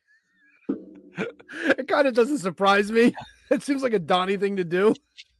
Oh, well, since I'm here, I might as well do the fucking plugs and let you guys know what's happening around the Shining Wizards Network these Uh, days. Are you gonna do that? Because then I will take a piss. Yeah, sure. Fuck it. I'll do the show. Why not?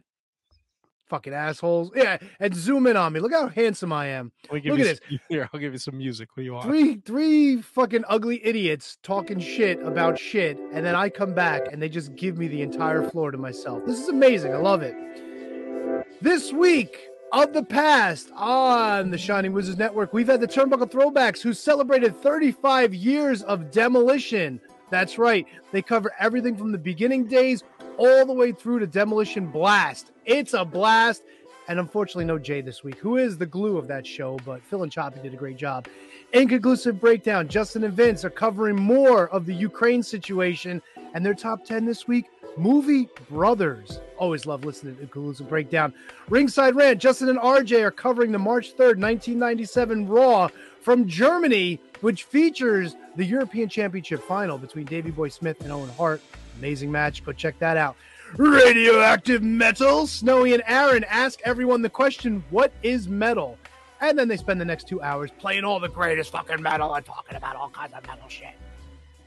The Mark Order podcast, I know it's a little behind. They are always on Wednesdays. Don't forget to check them out. They covered the Tony Khan announcement about Ring of Honor being purchased by Tony Khan. I know we're probably going to talk about that later, but I want to let you know what the professionals who cover AEW every week were talking about. And they give a little pay per view preview. If you haven't watched the pay per view, please check them out. And I'm sure they're going to have a recap this Wednesday anyway. So check out our friends at the Mark Order podcast. Wrestling Night in Canada, Snowy, Matt, and Ducky are back.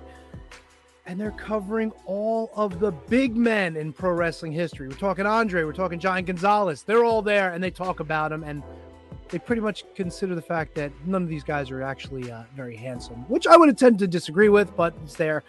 And of course, our friends from down under, the broadcast. They actually go on a rewind. They have the Rusev versus uh, John Cena match from WrestleMania 31 in the vault. And they also do a watch along to WrestleMania 17's main event, The Rock and Stone Cold Steve Austin. And that's what's going on around the Shining Wizards Network this week. Don't forget, too, if you have not joined the Patreon, patreon.com slash wizards podcast, shiningwizards.com slash Patreon.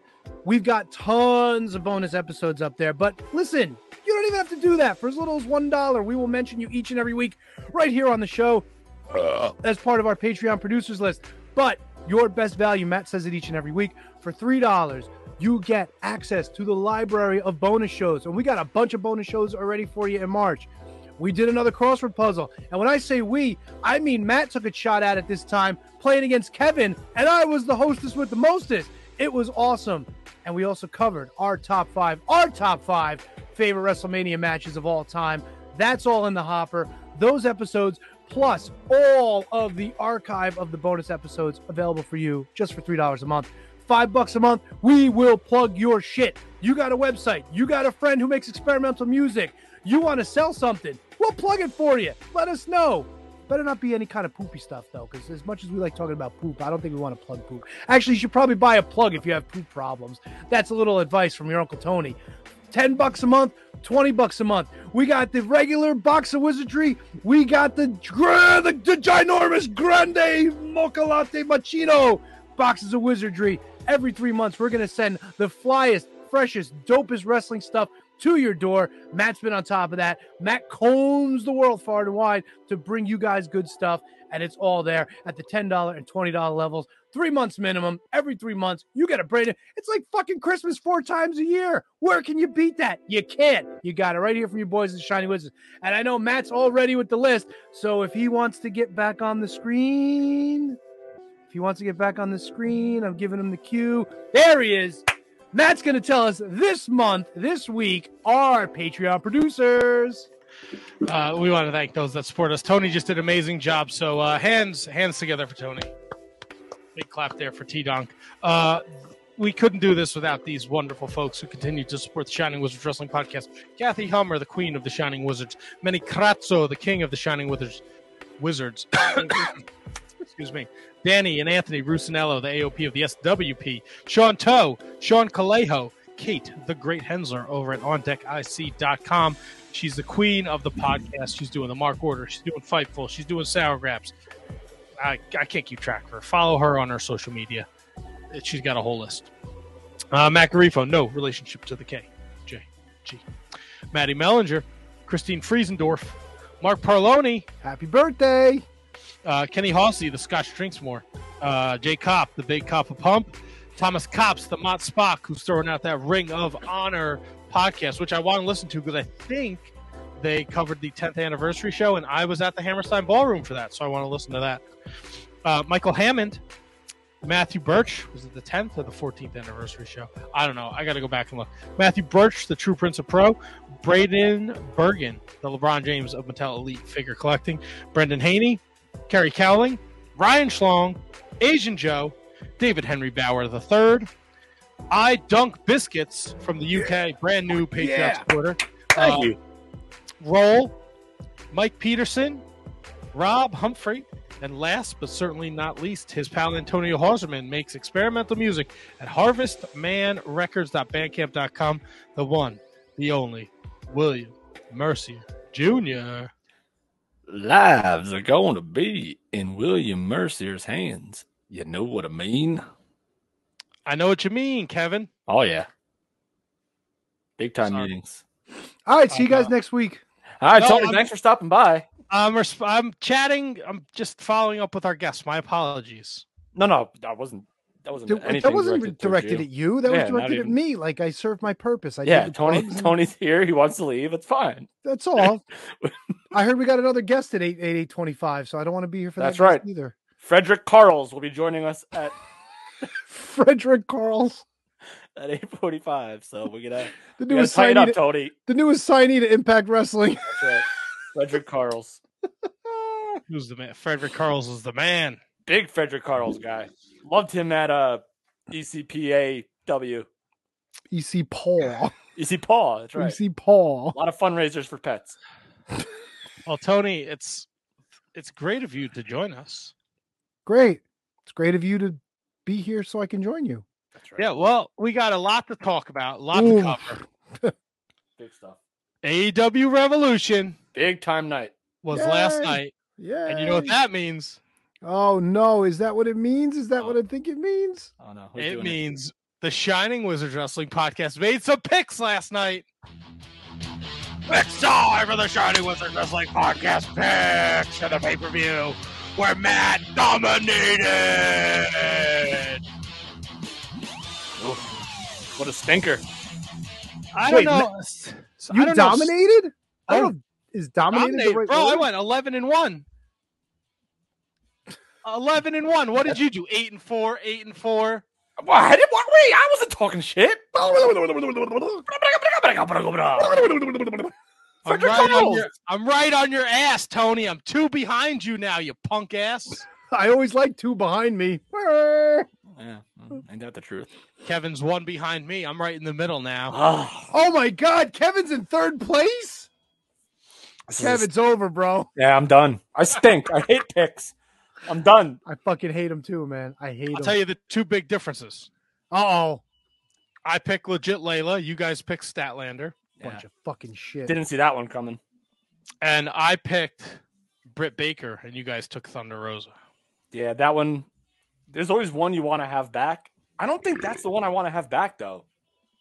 Uh, Tony took Keith Lee to win the ladder match. And Kevin took Red Dragon to win the tag titles. Yeah, that one I would want to have back.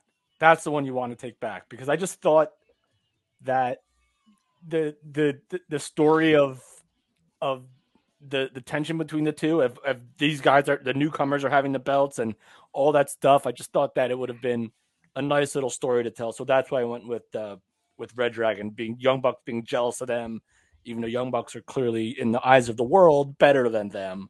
Air quotes there, but I just yeah. So I I would like to have that one back. And then we all lost the Danielson match. It's my only blemish on my record. Yeah. You know, that's the one I would like to have back. I should have thought better than that. I should have thought Jon Moxley was going to win that damn thing. That's the one I would have taken back. I would have stuck with Thunder Rosa. I would have stuck with Keith Lee, but if one to have back, it would have been Moxley. And can I tell you how much I hated that match? By the way, the Thunder Which Rosa, match? the Thunder Rosa Britt Baker match. I hated the sequence towards the end. It's Fair enough. It's, it's eh, all right. She's a heel. We get it. She has heaters. I get it. But that's like a dynamite finish. That's not a. That's not a pay per view finish to me, and it just really, really, really bothered me. I didn't see any of the show. I can tell Oh. you that somebody posted uh, Thunder Rosa's entrance, and they said that look at her. She looks like she doesn't want to be there, and that was a telltale sign that she was not winning. No, And I she- disagree with that hundred percent. I don't know, man. I watched that, and it's kind of hard to argue against it because she came out and she had like no expression on her face. I think that was like serious. Like I'm not showing emotion because I'm in this to to win this championship. Face. Yeah, this but wasn't- she came, but she came out in like a like a half a flamingo looking thing too, like Right. At first, then she shed it. She shed shedded it, shed it, shed it, shedded it, it, it, it. shedded it, shedded it quick, and then it was just her eyeing the prize. I don't know. That's how I took it. You know what I took away from it? Brand new belt. What do you think of the new belt? Beautiful. It's beautiful. I agree. I concur with Kevin. It's A an little- upgrade. For, it's an upgrade. It's an it's an homage to the uh, North American Championship from uh, Mid South. Do you know this already for facts? Oh yeah, Yes. it's it's Okay. designed exactly the same. It's even got the four corners with the little circles in them. Is this the Nope. North American belt that Jeff Jarrett wore in WWE? No, no, no, no, no, no. This was the uh, this was the Mid South North American belt held by um, oh shit, Magnum uh, TA. Oh, okay. Famous- All right. Okay. Yeah. Yeah. yeah You know what I'm yeah. talking about? It's like it looks I really do, I do. oversized. I for some reason I just decided to put NWA in my head instead of Mid South. The the only the only thing that I don't understand is didn't they just make the other belt bigger not too long ago? And gold too, I think, right? Yeah, Didn't, so didn't they make it a little bigger of an oval and gold. Yeah, so like it's just really weird that they would like pivot so quickly to another new design, but eh, whatever. Uh, they probably knew that the first one looked like shit. Well, there you go. Bro, it's ter- it was terrible. Yeah, it was bad. It looked great when it was on like Riho because she weighed 100 pounds soaking wet. But when fucking Nyla Rose is wearing the thing, it looks like a fucking belt buckle. Yeah, very very rare misstep in the AEW belt department. By the way, that belt because everything else is has been phenomenal. Other than the COVID snafus with the TNT titles, everything else, all the other Uh, belts look great. Yeah, the, the tag belts still feel a little Dave and Buster's to me. No way, those are the best tag belts in the in the game. What? It's a toss up between them and NXT UK's, and I haven't watched NXT UK in like six years, so they might be different. uh, I think those So- are- yeah. Oh, sorry, Kevin. I mean, No, no, no, it's fine. We should should not be talking about belts. So uh Revolution I thought was phenomenal. Um to Kevin's point, I didn't the Britt Baker Thunder Rosa and the Jade Cargill Tay Conti match, they were not good. They were not good. The best women's match of the night happened on the pre-show. I saw the ending of that match and I was like, ugh. I didn't Which see the whole match. Which, which Legit match? Leyla with the fucking with the with the with the gimmick. Right? Ugh. It was Oh, it wasn't even. It wasn't only that. I saw that move that they tried to do off the top rope together, and I was just like, "Yikes!" Yeah, yeah. There was a lot more yikes. I thought there was a lot more yikes moment in the Jade Cargill Tay Conti match. I hated the fucking kiss at the beginning. I don't understand. That's a thing now. I, think in wrestling, like that's not No- the first time I've seen that. Like they did it. I- uh, they did it at Sacrifice, and they did it at Impact with Tasha and Mickie James. Jade And- was definitely going for the Mortal Kombat Jade look, and people were liking it to like the Kiss of Death, which which is one of the finishers of Mortal Kombat. Which, like a lot of people, of course, like the Uber nerds were like, it wasn't even her finisher; it was like Kitana's finisher. Yeah, I mean, you know, apples and oranges, but Right. maybe she just went for it as part of like the Mortal Kombat gimmick. Like this is the Kiss of Death. I don't know, like whatever. Off me. I fucking hated it. I hated the I hated the match. Ty Conti is not that great. I'm sorry. She's not. Ty All right. Conti and Jade both need somebody in there to direct traffic. And when you have two idiots that don't, um, I mean, idiots, two people that don't know how to direct traffic, you got a fucking shit show. All right, so let's not happened. let, us not completely forget that Ty Conti was in WWE developmental. She was in NXT. She never made the main roster. She was just Yeah. she was there. Jade is straight, as far as I know, other than whatever training she had from uh, the Nightmare. Fa- Is she a Nightmare Factory? I Jade, don't know who's training her. but whatever. What What, Danny Bryanson is now. But well, they're they're not they're not seasoned enough. And and when Ty Conti is the more seasoned one of the two, that's not the best. Granted, she's done great and she's been a phenomenal character and a phenomenal wrestler for AW. But when she's the more seasoned one and she's not in there with Britt Baker, she's not in there with Thunder Rosa, or she's not in there with anyone else, or maybe like a Red Velvet or something like that, like it's not the best scenario. Again, just going by, you know, top of the head thoughts. And and and to be fair, this match for me, my expectations were super low. The the the Britt Baker Thunder Rosa match was I was super disappointed in that. Yeah, It felt like they were. I said it Wednesday night when we did the show when they had their exchange Wednesday night on Dynamite. It didn't. It, it- they looked like they weren't on the same page, and it just seemed like it picked up here. And I think the story they're going for is Thunder Rosa's going to win at yeah, the whatever. the- Patrick Slam in two weeks because that was when she beat her in the lights out match, and it's full circle. And maybe they do Texas Death Match. Maybe they put it in a cage to keep all the goons out. Um, I, yeah, I just I, I'm with you. I hated it. Hated the ending. It's, t- dude, it's tough when you want a series of matches to start the damn thing with a lights out match because then where do you go from there? Like, and I a think- regular match look- just isn't going to cut it. right. Well, they kept them apart for a long time. Yeah, they put Britt with some other people between, and same with Thunder. Uh, I'm gonna go out on a limb with this. Eddie Kingston, Chris Jericho, and then the three way tag match. And I I did not do any research on this, so you may argue with me if you like. Uh, give me I got you got to give me some time to go look back. Might be the best one two opening of any wrestling pay per view. I'm Like, with you. I, Not just AEW. Like Eddie Kingston and Chris Jericho was fucking fantastic. I thought the tag match and again, this is just like picking nits. I thought the tag match started. I think there were two parts of that tag match. I think it started off a little wonky, and then really picked up the pace once the the the divisive split between the Bucks and Red Dragon started. And and I think oh and by oh, oh God, was in Ju- Jungle Boy. Can we talk about Jungle Boy for a second? Oh, he was doing and how amazing amazing, he is, Holy moly! and how I never thought that he could ever do some of the stuff he did in that match. His sequences were like he's like he's the one doing the double teaming. Like he's the one that's doing like the hurricanrana. And then oh wait a second, I'll take your partner and give him a freaking suplex too. That was sick, sick. like like that's what tag teams do. That's not what a, a- one person does to two other men.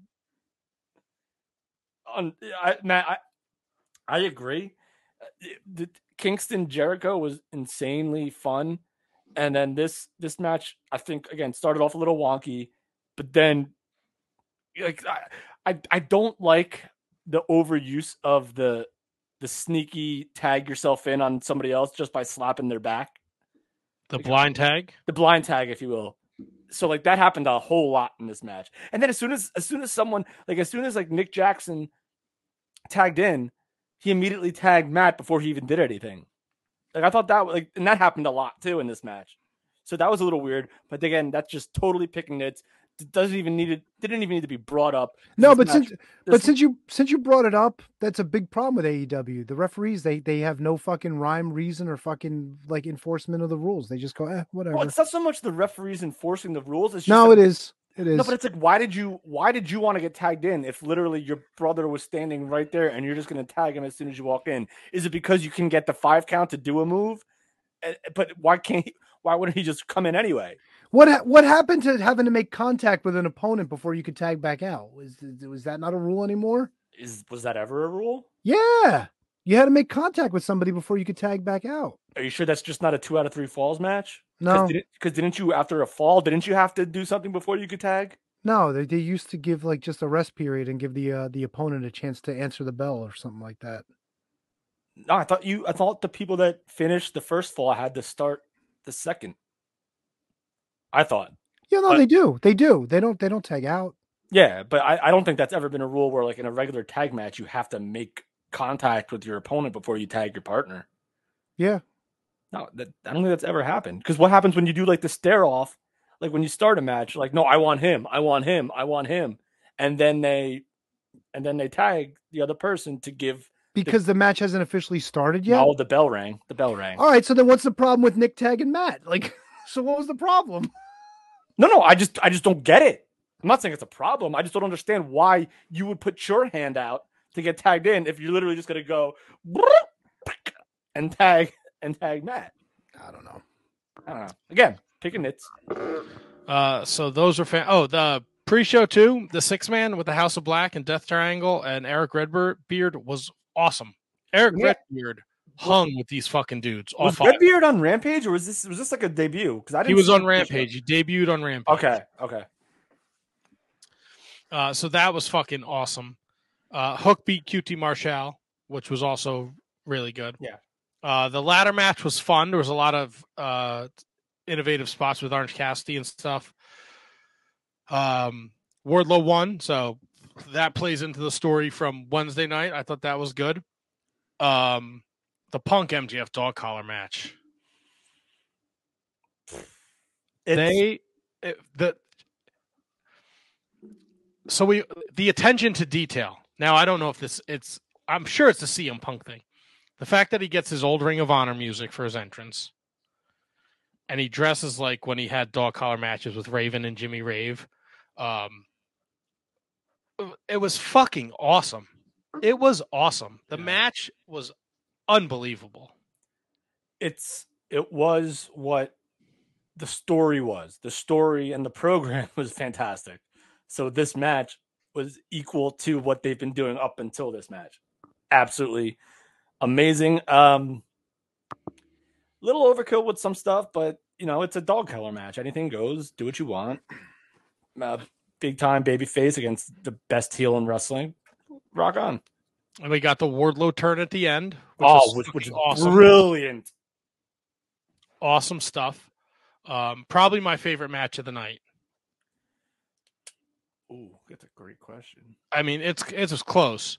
Uh, Moxley and, and Danielson was fucking bonkers too. Yeah, that might. All right, so I could have used the blood is just too, like it's hard to watch a lot of the blood for me, and that's just my own personal thing.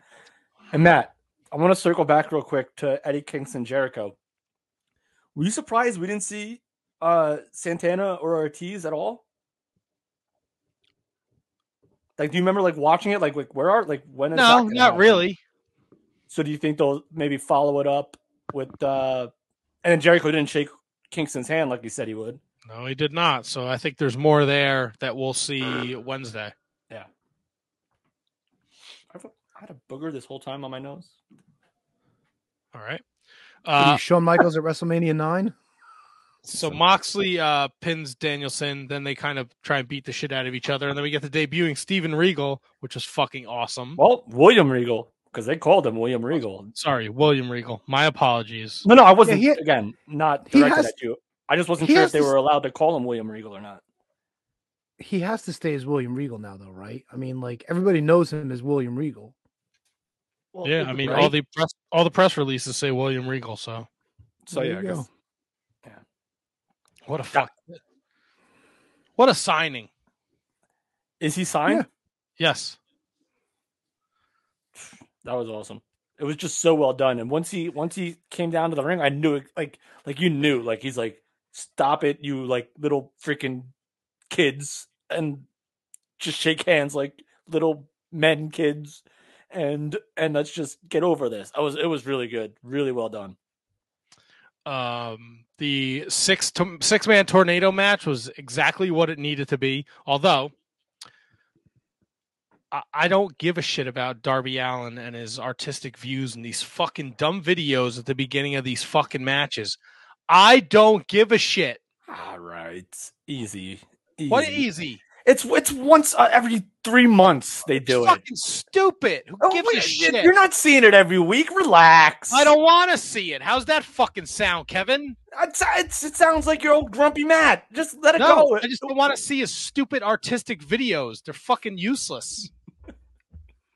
Fucking oh, My hair's on fire. He fucking drive. He like fucking drives a truck into like an RV, and then Sting has a flamethrower. What the fuck is going on?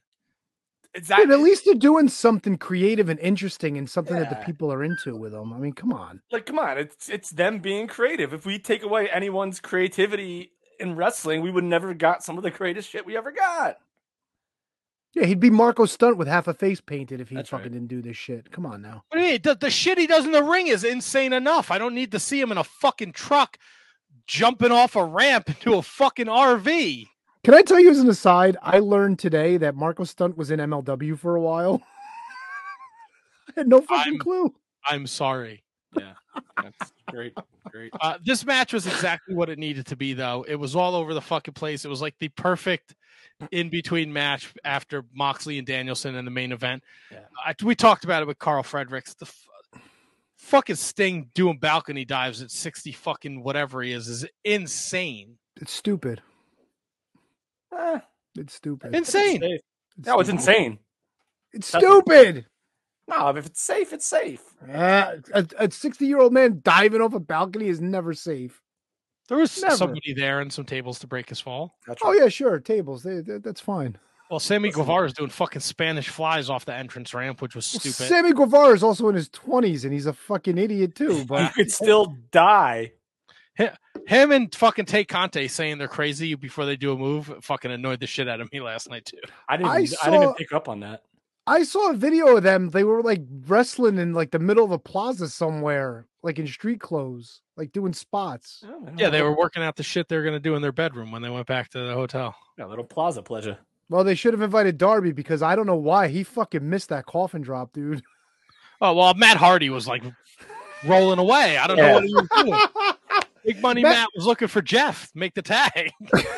Yeah, that was that was I. That's like the one part of the match I did see because this is the only match I didn't really watch all the way through. But this was like I did see that finish, and I actually went back and watched it twice. And like, like where, where- Matt, where are you going?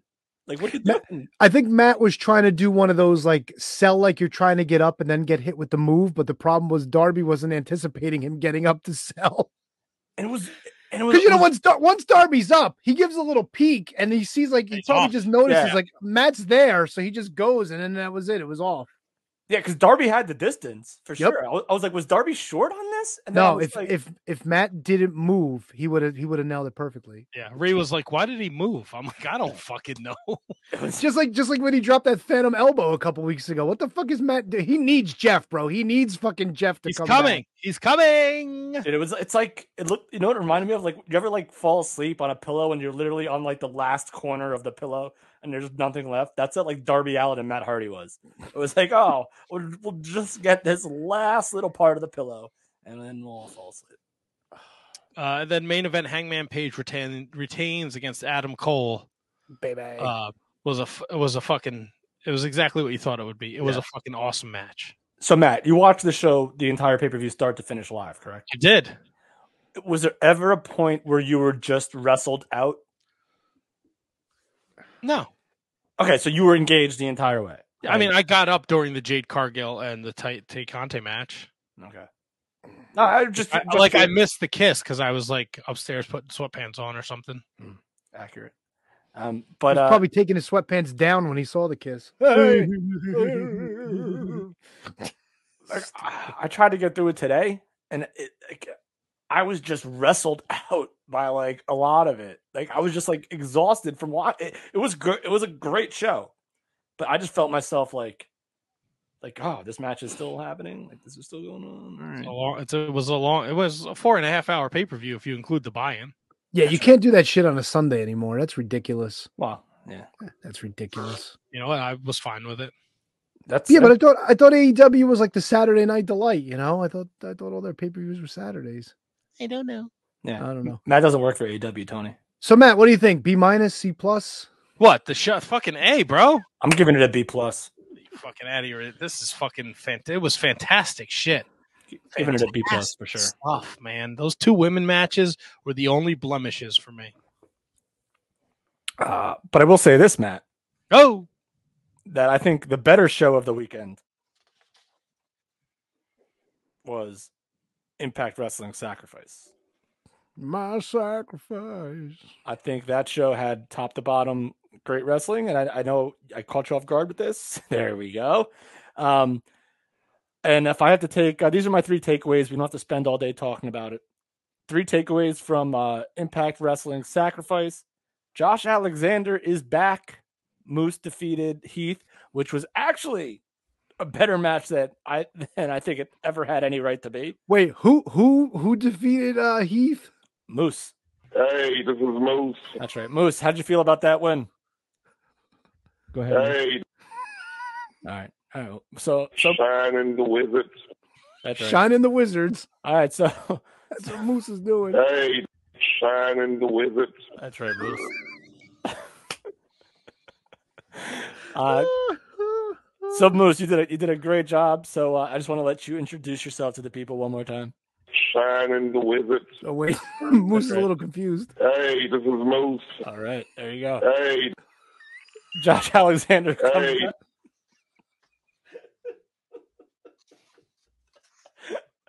shining the wizards. That's right. Moose, what are you real- doing? Shining the wizards. So, so Moose, what are you going to do after Impact Oh, tonight? fuck. Wait, Hey, shining the wizard. So Moose, you, you just had, went out with your beautiful, beautiful wife. You had a great dinner. You're going to go Hey. home, and what are you going to do? Shining the wizard. That's right. Hey, this is Moose. Oh, so that was sacrifice. that was Moose. Fucking Moose. Uh, no, uh, so these are my three takeaways. Um, a lot of uh, honor no more lost matches, uh, which is kind of surprising. I guess they're just now roster people, so they're just no longer an invasion, uh, invasion uh, type deal. Eddie Edwards did beat uh, Rhino with the help of Steve Maclin, which was weird. Um, but uh, the other takeaway is Tasha Steelz is your new women's champion, defeating Mickie James. And you also have new tag team champions, EY Joe Doering defeated uh, the Bullet Club of Karl Anderson and Luke Gallows. Uh, yeah, so a little surprising that Honor No More lost two matches out of the three. Oh, by the way, Tony, watch. P- watch PCO versus Jonas or Jonah. Watch that match because he takes PCO. I don't know how he's. We're talking about Sting diving off a stage. PCO took a power bomb from Jonah off the stairs onto just the outside.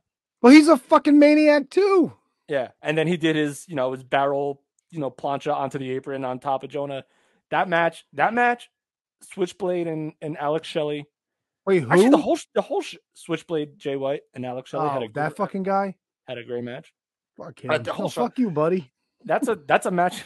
That's a match. That's a whole show you got to go back and watch. I'm telling you, the whole show.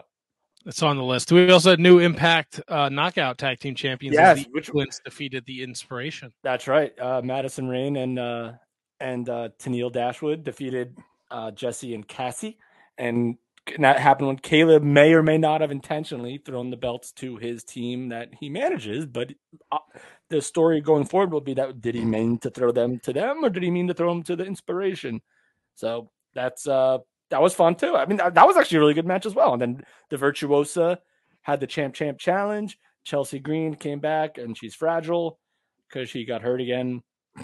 She broke her wrist again. Yeah. Now, I, was it the same wrist, Matt? Do you have? I don't know, but it's broke as shit. Yeah, it's broke as shit. Broke ass wrist. That Um, sucks. No, it does suck because she's like really, really good, and I really thought that they would build. I think Mickie James lost this to get into a program with maybe a heel Chelsea, and uh, now that will not be happening apparently. So, but a lot of, a lot of fun. Dude, I'm telling you, the show was the show was awesome. Uh, William Morrissey slammed uh, Hawkins through uh, his table. Oh no, he slammed security through his table, which had his figures. Uh, and then uh, yeah, so that was that's uh, that was sacrifice. I love the show. I think it was better than Revolution, but Oh wow! All right, I have to go back and watch it. I have to find time. Tony, last Monday night, Yes. uh, we talked about Tony Khan's huge announcement, yes. and Wednesday, uh, it came out that Tony Khan bought and now owns Ring of Honor. Uh, were did this meet the hype, Tony? it's a cool thing that he did. I know that. Look, we, we we rip on Tony Khan. He like he tweaks. He's always nervous. Who knows if anything else is involved? 'Cause He does a lot of cocaine, allegedly. Uh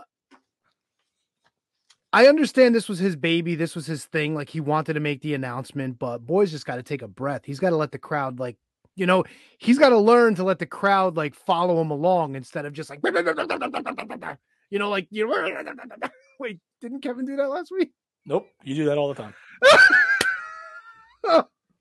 That's just it. Anyway, um, it's cool. It was a it was a great announcement. Was it earth shattering? Was it life changing? The way he hyped it up? No. The problem is we don't know what he's going to do with it. Maybe if they simmered and kind of tried to figure things out, and he would have had like a more detailed announcement going into it, it might have been worth more. He's the Maybe Booker man. I get it, but it's not a terrible announcement, but it's not like like mind blowing, earth shattering, any of that. I mean, we gotta wait and see. Would have been nice to have a little more meat on that bone, but I mean, I can't complain about it. It wasn't like a dog shit announcement. I mean, I know you guys are probably looking like, oh, Ring of Honor, what the fuck? But no, but who knows? Do they get the TVs? Do they get the? T- well, I mean, I know you're looking like because I was like shitting all over the fact that he was. No, no, I was just sorry. I'm paying attention to the conversation, dickhead. but we don't know if the television spots came along with it. We don't know if it's just the video library, if it's the name, um, if Gresham or any of the champions are coming back. Like we didn't know any of that when he made this announcement. He's just like, "Hey, I bought Ring of Honor." Well, That's actually was, the fairest point that of the whole thing that you just there said. was a press release that was in our email, and it still should be there. Maybe not. of course not. Why would Tony deletes. The deal included the Ring of Honor video library, brand assets, intellectual property, production equipment, and more. And then he said last night during the media scrum, he Yes. being Tony Khan, that he will be booking Ring of Honor. Yeah. Uh, and in a not so uh, straight way, he said it will kind of be like developmental for AEW. I thought AEW doesn't do developmentals. Is that is that a quote from Tony Khan? Oh yeah, he said it. He said we don't have an NXT. This is our NXT where people like actually learn on the job instead of learning in a low. Look, he said that he can change his mind. I hope that he's serious about it. More power to him because they desperately need a developmental. But bro, we got to get some people there like FTR. FTR ain't doing diddly squat. They'd be awesome in Ring of Honor. Uh, well, maybe maybe throw maybe Proud and Powerful goes down there and works with some of the new guys. I don't know. Give the people that know what they're doing that aren't on TV right now an opportunity to work with some of the younger guys down there, and I think it's a great idea. All right, so here's this is kind of like a threefold argument, not argument, but just point. All right, if if Ring of Honor as we know it was not going to be the same when it came back, Matt, True. is that Yeah. correct? I agree with that. the same as what? As we knew it before, like their structure, their their contracts, their talent, it wasn't going to be what we knew. Right. They were very clear about that. Exactly. Yeah, Exactly. and they and they let pretty much everybody go. I mean, I think only like their their major championships were going to still be there, but even Roxy lost. I mean, the, who's the only person that still has a title? Like Gresham, right? Oh, D- Deonna Purrazzo is the Ring of Honor Women's Champion. Yeah, but Deonna Purrazzo was is not a Ring of Honor talent. Like Roxy was a Ring of Honor talent, but now So- she's going to. WWE. So my, my point being that if Tony Khan brings this new vision of Ring of Honor, would would it be any worse than what we would have gotten with the comeback? Now, can they? Now, will they have to strip people of championships if if they can't come to agreements? Maybe, but at the end of the day, it's a Ring of Honor. Like Ring of Honor, as we knew it, wasn't coming back. So why would this be any different than what Ring of Honor would become? So this, if, if anything, with the talent that AEW has on their roster, and I'm sure Tony Khan we know is open to bringing people in. Uh, if anything, this is the best case scenario for continuing Ring of Honor for me. Do you think it's just continuing Ring of Honor in name only? The fact that he's making it a developmental. I'm all for the fact that he wants to use it as a developmental system, but do you think that kind of takes away from what Ring of Honor was? But what what was it like? You have you have you have the opportunity for CM Punk to be on a Ring of Honor show. You have the opportunity of Bryan Danielson to be on a Ring of Honor show because you own it. You have the YouTube space. You have the dark, the dark elevation. You have like why not? So have, then- why not have Rampage become Ring of Honor? Why not have Ring of Honor take over an hour of Dynamite every now and then? Like why? There's- Because then- the because then- possibilities are endless. Because then Ring of Honor just becomes the name of a television show and not a separate promotion. That's why. If you're gonna make Ring of Honor Rampage, it's just AEW with three different letters. Now, All right. look, he he did not outright say that it would be developmental, but if you listen to the Yeah. media from in a roundabout way, now that could mean a thousand different things. I brought this up Wednesday night on the Mark Werder podcast. He could use it like a territorial system, like Tony was saying. You're not doing anything with FTR. Send FTR to Ring of Honor for six months to have a run over there and do the thing, and then you can bring them back to TV when the time is right. Um, you could have you could have people going in between both places. Uh, to Kevin's point, Bryan Danielson back in Ring of Honor is huge. CM Punk is going to get people in the building, especially if he's on a ROH branded show. Jay Lethal is still there. Like, Yeah. Like, so I we- again like Tony's to, to, to Tony's point, it wasn't like it wasn't like the announcement wasn't a big deal. It was just that because we don't know enough about what it actually means, is just it ju- it's just different. I, I have I have no doubt in my mind that Tony Khan, when he gets behind something, he's gonna get behind it and he's gonna make it work, and he's gonna go full bore to like the best that he can. So I really do think that Ring of Honor will be back. I think they will have. I, I- I think they'll have television if if it's Tony Khan and Yeah, they they so prior to I guess it was Tuesday they announced uh, a couple of added matches to the the Supercard of Honor and they announced that April 10th they will be doing a TV taping at the 2300 Arena in Philadelphia. there you go. Okay. Um, so now where now again to both of your points, the you know the question is what is that still going to be on Sinclair channels or will it be a YouTube show or will it be something else? I think to to both of your points, there are still a lot of questions that have yet to be answered. But I think it's a great thing for Yeah. for wrestling. I, and I agree. I think the announcement for wrestling fans was huge. That's a it's a big freaking announcement. And I also think it's huge because there's also rumors that it's very possible that AEW is going to have a streaming service and that's going to be on HBO Max. Yeah. Ah, that's that's a lot of rumors at this point. I haven't heard anybody that's confirmed that yet. No. It's under the Time Warner banner. They're still they, they look if you need con they just got the whole fucking library. Yeah. And CM Punk was in like fucking tears last night talking about it. I don't know if you saw it. The the media scrum Yeah. about Ring of. Yeah, I did see that. But there, Um, there's no there's no reason not to. I mean, you purchase a library for this exact reason. So Right. And It- and to CM Punk's point, like, look, I've had Honor Club since it came out. It's fu- it's a fucking nightmare to navigate. An absolute nightmare. Yeah, and I- I think we all love the WWE Network format before they went to Peacock. It's it's a little more aggravating, but it's still worth it. And so, like, it, if HBO, it, it costs them nothing. So put all these shows on there because you know what? Hey, if I can get, you know, 25,000, 50,000 more wrestling fans to subscribe to HBO Max to watch Ring of Honor and to watch AEW, why the hell wouldn't you do it? It costs you nothing. So it, it, it there's got to be when there's smoke, there's fire. T Donk, I think. Yeah, we'll have to wait and see. And they now own All Out. Finally, or All In. Yeah, All In was the first one. Yeah. Right. Now they finally own the rights to that. Well, there you go.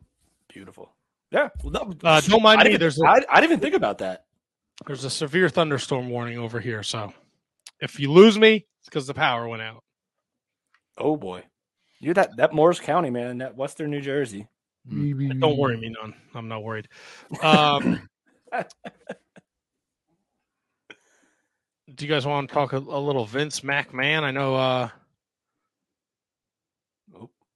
There, Uh-oh. speaking of the devil, he jinxed himself. No, he's there. He's Oh. he's. I think he's having a stroke. no the uh my I can see my my internet it keeps going down to one. Yeah, you're getting a little fuzzy. Yeah, not even like Matt Fuzzy, like actual Fuzzy. We're still here though. That's right. Can you hear me? Oh yeah, What? All right. Tony, you watched did you watch bits and pieces of the Vince McMahon thing, right?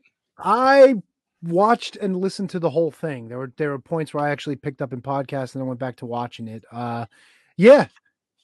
Anytime Vince McMahon gives an interview, you got to watch it because he doesn't give too many of them. nope. You know, that's the starting point. Um, Pat McAfee runs a weird fucking ship over there, doesn't he? Have you ever seen his uh, his podcast or his show, whatever you want to call it? I've s- I've seen bits and pieces. It is interesting. it's got it's kind of like fifty million dollars. So he's doing something. yeah, but right. it's it, it, it's like it's almost like him and his boys, and they just have somebody there. It's like weird. It's like a weird dynamic because like they, then they start doing the going to drink a beer, and they're all going what? And What? the guest, the guest just has to kind of sit there and be like, oh okay, whatever. that's awesome. Um, that being said, a uh, little bit of pandering to Vince, which is expected because he's not. I wasn't expecting anything really out of the ordinary in terms of questions. It was cool asking him about things like, uh, you know, um, uh, you know, like making budget cuts, getting rid of talent. Um, you know, yeah, the, uh, the term the term he used was uh, dead weight. yeah Which, uh, i mean creative you know things like that but i mean look he, he didn't he didn't say like we got rid of the dead weight he he went through it he's like you know like if, if there's nothing going on creatively if you know like if people don't come to me with ideas it's like well then they become dead weight All right. Well, It here's the here's the problem. Everything that we hear from anyone that's ever worked there, that's been on this show or any other show, is that they do go to him with ideas, and he just can't either commit or it's the it's the creative team's problem.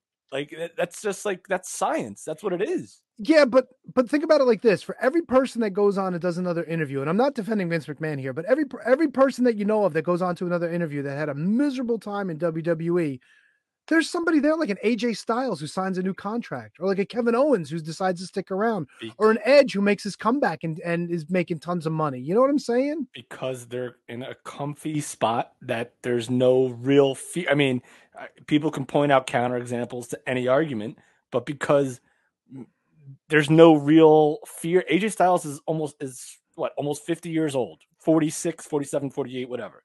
Why would he go somewhere else? Like when he just wants to just create the cash cow that he needs right now to bank money for his kids. Like Oh, I don't think AJ Styles is hurting for money. Don't don't think like AJ Styles like fucking needs a job. The dude's fucking made money. no, I agree, but why not get more? And he's making like he from from all accounts, he's making like Randy Orton money, which is fucking good money. Why would he want to go anywhere? Well, same thing with Kevin Owens. Like they, they, why, they, they like. It's like any job. Some like you could talk to one coworker who loves where they work, and the next person right next to them will be like, "God, this place sucks." Like they've solidified their spot where like no one's gonna bother them. No one's gonna, like, you know, no one's gonna talk shit about Kevin Owens or AJ Styles. Like they're just not gonna do it. So unless they're truly, truly unhappy, take the money and work. Excuse me. Great, great point, Tony. Gesundheit, T Donk. That's my counterpoint. Mm. I mean, it's. uh, I mean, bottom line is, it's it's an interesting listen. Um, one thing that I didn't, I didn't really think about, but somebody made a comment about it when uh, he brought up Linda, when he said, uh, when he said, uh, my then wife, and then he corrected himself. He goes, "Well, I mean, my wife." So wife. somebody was like, eh, maybe something's going on between Vince and Linda we don't know about, but who knows? That that's probably just somebody being a dick. But uh, whatever. 'Cause- Whatever. But Tony, don't- didn't he want a divorce? Yeah, of course. And then, of course, you know, they brought up like, bro, you survived your limo exploding and you came back to wrestling the next week. You're fucking awesome. And then Linda was like, "No, I want a divorce." Well, some takeaways. Uh, we're not getting, at least at this point, we're not getting Vince McMahon versus Pat McAfee. Pat McAfee will be wrestling at WrestleMania. It looks like Yep. he's wrestling Austin Theory. Yes. Um, Undertaker's being inducted by Vince McMahon. So we got that from the interview. Goddamn, pal. Um, Ah. and he's not above firing family members. They didn't bring up Shane, but you know, he said that he's got to do what's good for business. So there you go. In a roundabout way, we kind of get that. I like how he uh he said uh, uh we call them uh superstars because anyone can be a wrestler. You know what? It's a fucking good point. It's a great point. Can't knock him for that. Wants to set his Yeah. wants to set his talent apart. And and they brought up the World Wildlife Fund too. Yeah. And he's like, I didn't even know they existed. Anyone can be an actor, but not everyone can be a movie star. There you go. Goddamn, pal. Oh. There you go. Ah, I, work, But it's de- I work it's out. What definitely- do, what do you say? Works out between 1.30 and 3 a.m. Yeah. Well, he don't fucking sleep. You know what? He sounded more coherent in this interview. Like when he's just being himself and he's like laughing and having a good time. Like I know he's a little more soft spoken than, you know, Mr. McMahon and and you know the way he used to be. He's in his fucking 70s. But you can still see like he's he's enjoying himself and he's, you know, yeah. And he had an easy landing spot. That's what they call like when someone of import does an interview, they tend to go where they know that the person's like he didn't do another Bob Costas like No, of interview course on not. HBO. So This- he went to this was- somewhere, someone who works for him, uh, who has a great presence in sports and, and entertainment, and he went to, to he did that show, and it was it was the, it was the right move. I think the last interview he did was with Stone Cold, wasn't it? so there you go. I mean, it's the So- same, you know. There you go. They're going to, fucking all downhill from him, huh? I guess. Fucking bully Uh, Ray. That show that show uh, I had such great hopes for the this thing on the network, and then it would started off tremendous, and then it's just like, oh, all right, Bailey, okay. I just The don't think Bailey one I didn't mind. Sasha. No, Banks but it's just okay. like the, the, I thought it was going to be more like. I guess I wanted it to be more like the podcast that I listened to, or like a shoot interview style stuff, and it just it just didn't turn out that way. I So do- that's shame on me for that, I guess. Well, I mean, he brought in Jericho. You know. Yeah. Don't forget that he had Jericho on. That's true. Um, I kind of want to see the Becky Lynch one, and I'm look, I'm interested. I want to see the Bully Ray one. I'm interested to see what that blowhard has to say. it's all about the heat, bro. We had the most heat ever. You mean Yeah. beef? I still haven't watched the Ron Simmons one yet. Hand job. Damn. Oh, that was a good Ron Simmons. Do I look like a Rosenthal to you? Nobody gets that reference. Can't say that I you do never heard that story? my- Mikey Mikey Whipwreck told it when uh, he used to be on the uh, front row Shining material. Wizards podcast. No, no. Well, maybe did he ever tell us that story? I don't think he did. I don't think he did. Where uh Paul Heyman would just fucking get bereavement tickets for the flights. And oh yeah, yeah, yeah. I did hear that. and Ron Simmons missed like the Friday show in Florida, but he got there for Saturday because his wife drove him. And he's like, they wouldn't let me on the plane.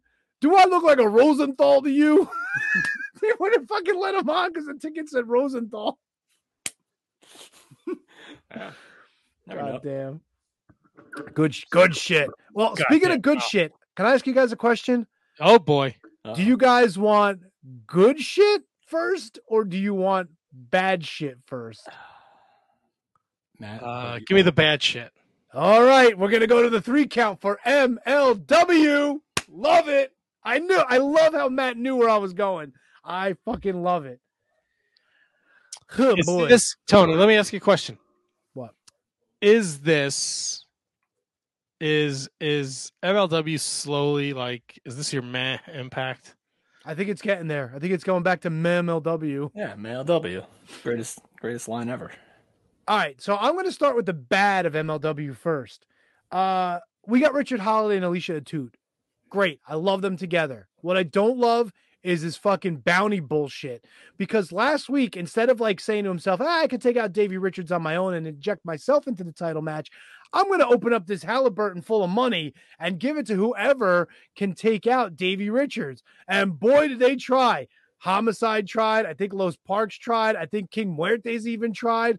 And then Hell's Bells. Alexander Hammerstone comes and helps Davey Richards fight these guys all off because he wants the title match to be fair and square. Mm. Yuck. Yuck. Why couldn't they just have fucking Holliday sitting and waiting and biding his time and challenge the winner of this fucking match and gets what get what's due to him? I don't know. I don't get it. Worse than that, look. I like I like Calvin Tankman. Mm. When I said he was making an impression on me, I thought he had a world of talent. He just needs to be a little more seasoned.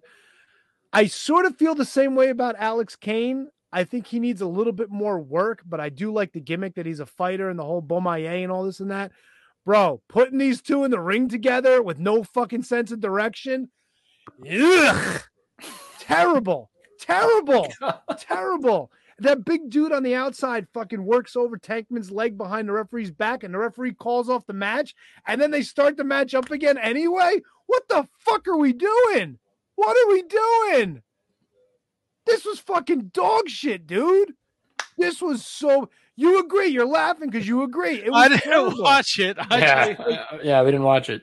MLW And I think, and I think the only cut. reason they stopped the match in the middle is so they could show us more footage backstage of Davey Richards being accosted by like all these wrestlers. And dude, he fought with Homicide for like four minutes in the back, and all they kept doing was throwing each other into the wall. It's like, what the fuck are we doing? What are we doing? That's a question only. That's a question only you can answer, Tony. The only thing that was good, and this is the third part of the three count, we got the four way return match for the cru- for the middleweight championship. I was going to say cruiserweight. Tajiri comes back from Jap- Japan and defends against Myron Reed, Matt Cross, and the fourth mystery guest was Bandido. How's that for a four way? That's, pretty impressive. That's actually pretty radical. And I it was you- ac- I bet you this was awesome.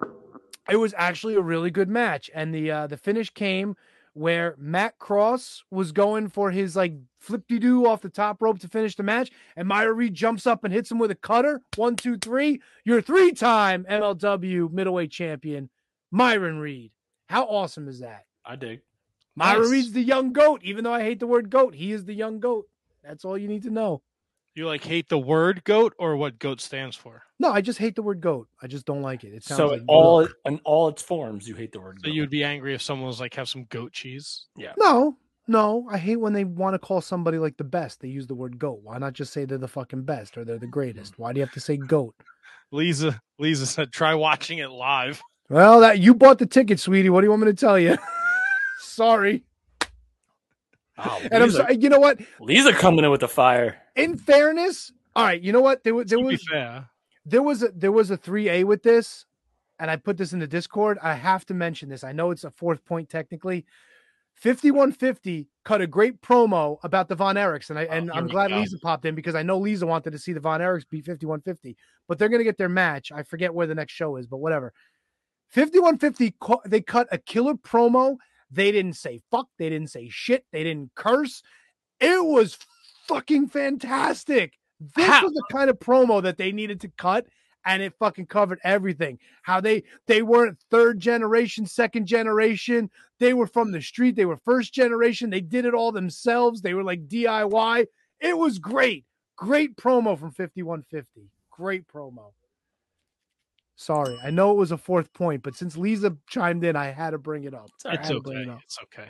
But Not those bad. other fucking Alex, fucking Kane and Tankman, ugh, ugh, bad. Now, now to the good, Tony.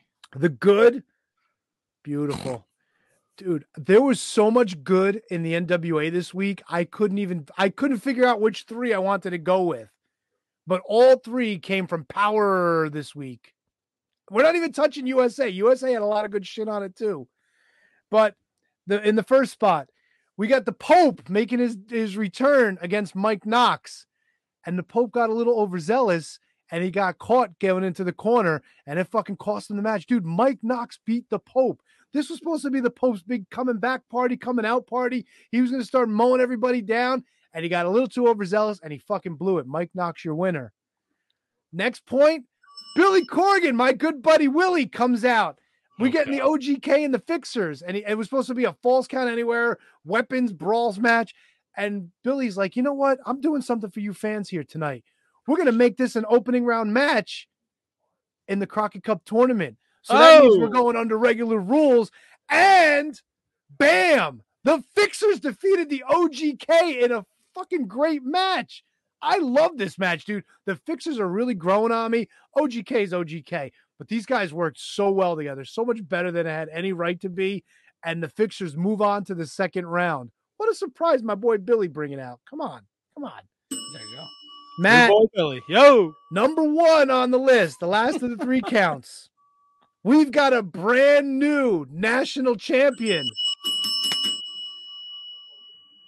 Chris Adonis defending against the former Crimson, Anthony Mayweather, who's been under fire for not winning matches, who had Nick Aldis tell him to fucking pull up his bootstraps and get, get to winning, get your head right, get in the game. And boy, did he ever. He broke the master lock and he rolled up Chris Adonis for the one, two, three. Oh, Another excellent match, bro. NWA Power was the show to watch this week if you were watching an hour of wrestling.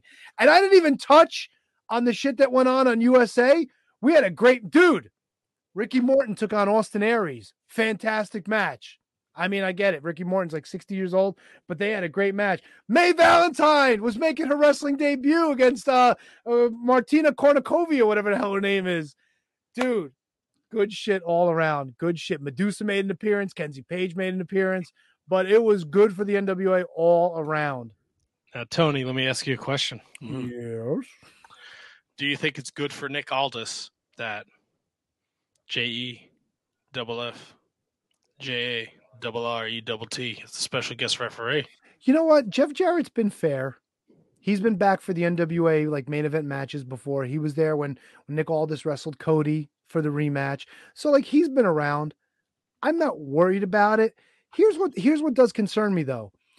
We've had so much stuff go on with the tapings. We've had 10 pounds of gold. We already know that Matt Cardona's the NWA champion. Why would they be hiding this fact on their weekly shows? Why are we getting 10 pounds of gold on YouTube? Why are we getting announcements that that uh Cardona's defending against Nick Aldis at the Crockett Cup? And they're not we haven't even gotten this match on television yet. We haven't even gotten mention of it. Like it just doesn't make sense. Like uh, did they forget?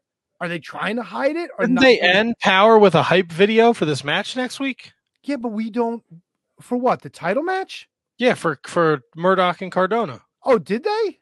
Yeah. Okay, then why didn't they have this match weeks ago? Now that they've been talking about Nick Aldis and, and Cardona with the 10 pounds of gold. You know what I'm saying? There's overlap. There's overlap. Like Cardona's already the champ, but we're getting the match next week. Because I Eh. guess it's because I guess he has such a following, Matt Cardona, that to have him win the title and put it out there on social media, you're going to get more eyes on the NWA. And maybe the NWA was like, let's not tell people when the match is, so maybe they'll watch on YouTube and Fair then, enough, but it's just and it's just, announce it. it's just you know, like- weird. I bet you, I bet you next week, and I don't know how it works with Fight, but I know it comes out what Friday on YouTube for free, right? I bet you those numbers are huge to watch him beat uh, Murdoch. I mean, could be, could be. It's just weird that they keep announcing, you know, the all this Cardona match, and we haven't gotten there yet in the stories.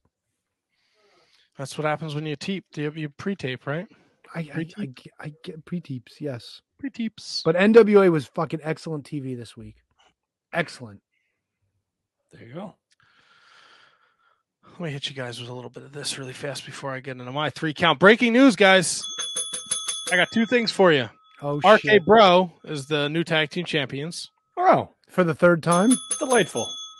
And uh apparently Becky Lynch is on the shelf because she has a fractured voice box. Yep, I saw that earlier. Oh, that doesn't sound Yeah, good at she all. Injured. She was at a house show last night in Allentown where she injured her voice box. There's a picture of her on her Instagram. She looks aw- she does not look like she's having a good time here. No, she said she will be back for WrestleMania though. She did say that. She will be back for Wrestling Mania. Um, The Wrestling Mania. yes. You know, Gene Min, we're going to the oh fuck. We're going to Yeah. the Wrestling Mania. Just hurt yourself doing the Iron Sheik. No, I fucking I love my son. But oh. yesterday was time to get back to DDP day for the fourth day in a row, and I broke the streak today. And I'm going through the workouts and I want to pick one that's going to challenge me, but where I'm not going to hurt myself. And he goes, Why don't you do the 100 push up challenge? We're going to say no. Little sore today. How many did you do? 105. That's like that's hundred. Not in a row, not in a row. It's over the course of Oh. a half an hour workout, but it's all it's all melded in and baked in and whatnot. Uh, let me hit this uh, New Japan. Now, Tony, if you listen to the interview with Karl Fredericks, I kind of lost my mind for a few minutes. Yeah, oh, I caught that part. You caught that part, All right? At the House of Torture can s- straight fuck off. Yep. Okay. Um, I've been watching the New Japan Cup. It's one of my favorite parts of the year. I'm all caught up. Um, bigger field, but a couple things. The Shingo Big Tom match from today or last night or whenever is fucking awesome. And it's an absolute banger. Go out of your way uh, to watch that. These guys beat the dog shit out of each other. It was fantastic. Uh, Okada and El Desperado was a really good match from night one too, and uh, and I just thought it was fun to see uh, Sema take on Taka Michinoku in the first round. Nice. That's pretty cool. Yeah, so the second round will t- starts on the 9th, Wednesday. Yeah. So I'm excited for that. Master Wato against uh, Okada. Taichi gets a bye, my man, because he's the fucking he's the greatest. No, I, I thought Taichi was supposed to wrestle somebody and they got He hurt. was No, supposed to wrestle uh, Tenzan, but Tenzan got hurt, so he has a bye. There you go. So he rocks. Uh, Hiroki Goto is going to destroy Dick Togo. I hope so. uh Sema versus Kanamura. The fucking I, I can't I, I would love to go through the whole uh brackets, but we don't have a million hours. But New Japan is crushing it and uh you know, I couldn't put it over enough. Karl Fredericks and Christopher Daniels from New Japan Strong was fucking awesome. So uh that's what's going on in New Japan right now. So some real good stuff there. Is my fuckboy on the mend? Is he coming back soon? They he's not in the tournament, but they Yeah. haven't announced what he will be doing post tournament. Okay. All right. I'm worried So about we'll have to see. You should be worried about him. Yeah. Uh, three count for the WWE guys. We got the great announcement today. Vader is going into the Hall of Fame. Well, it's time. Former guest of the show. dun. Matt, you love you love Vader. You you miss him very dearly, right? I do like Vader. Vader was an interesting character to deal with, but uh, in a wrestling aspect, he's definitely this is a great call. So I'm not against this. I love this. Don't worry, Matt. I know we don't get Vader time anymore, but we still get Vader time on on on, on uh, little bit NWA. Fuck. Um, WWE and A A and E Mm. I have announced I had a stroke and gave it to Matt. have announced a multi-year extension, which will see more than 130 new hours of WWE themed programming on A and E. Let's get that Vlad doc out there. Yeah, please. My God, what's taking so long? So we have that going on, and it looks like the WrestleMania is coming into view.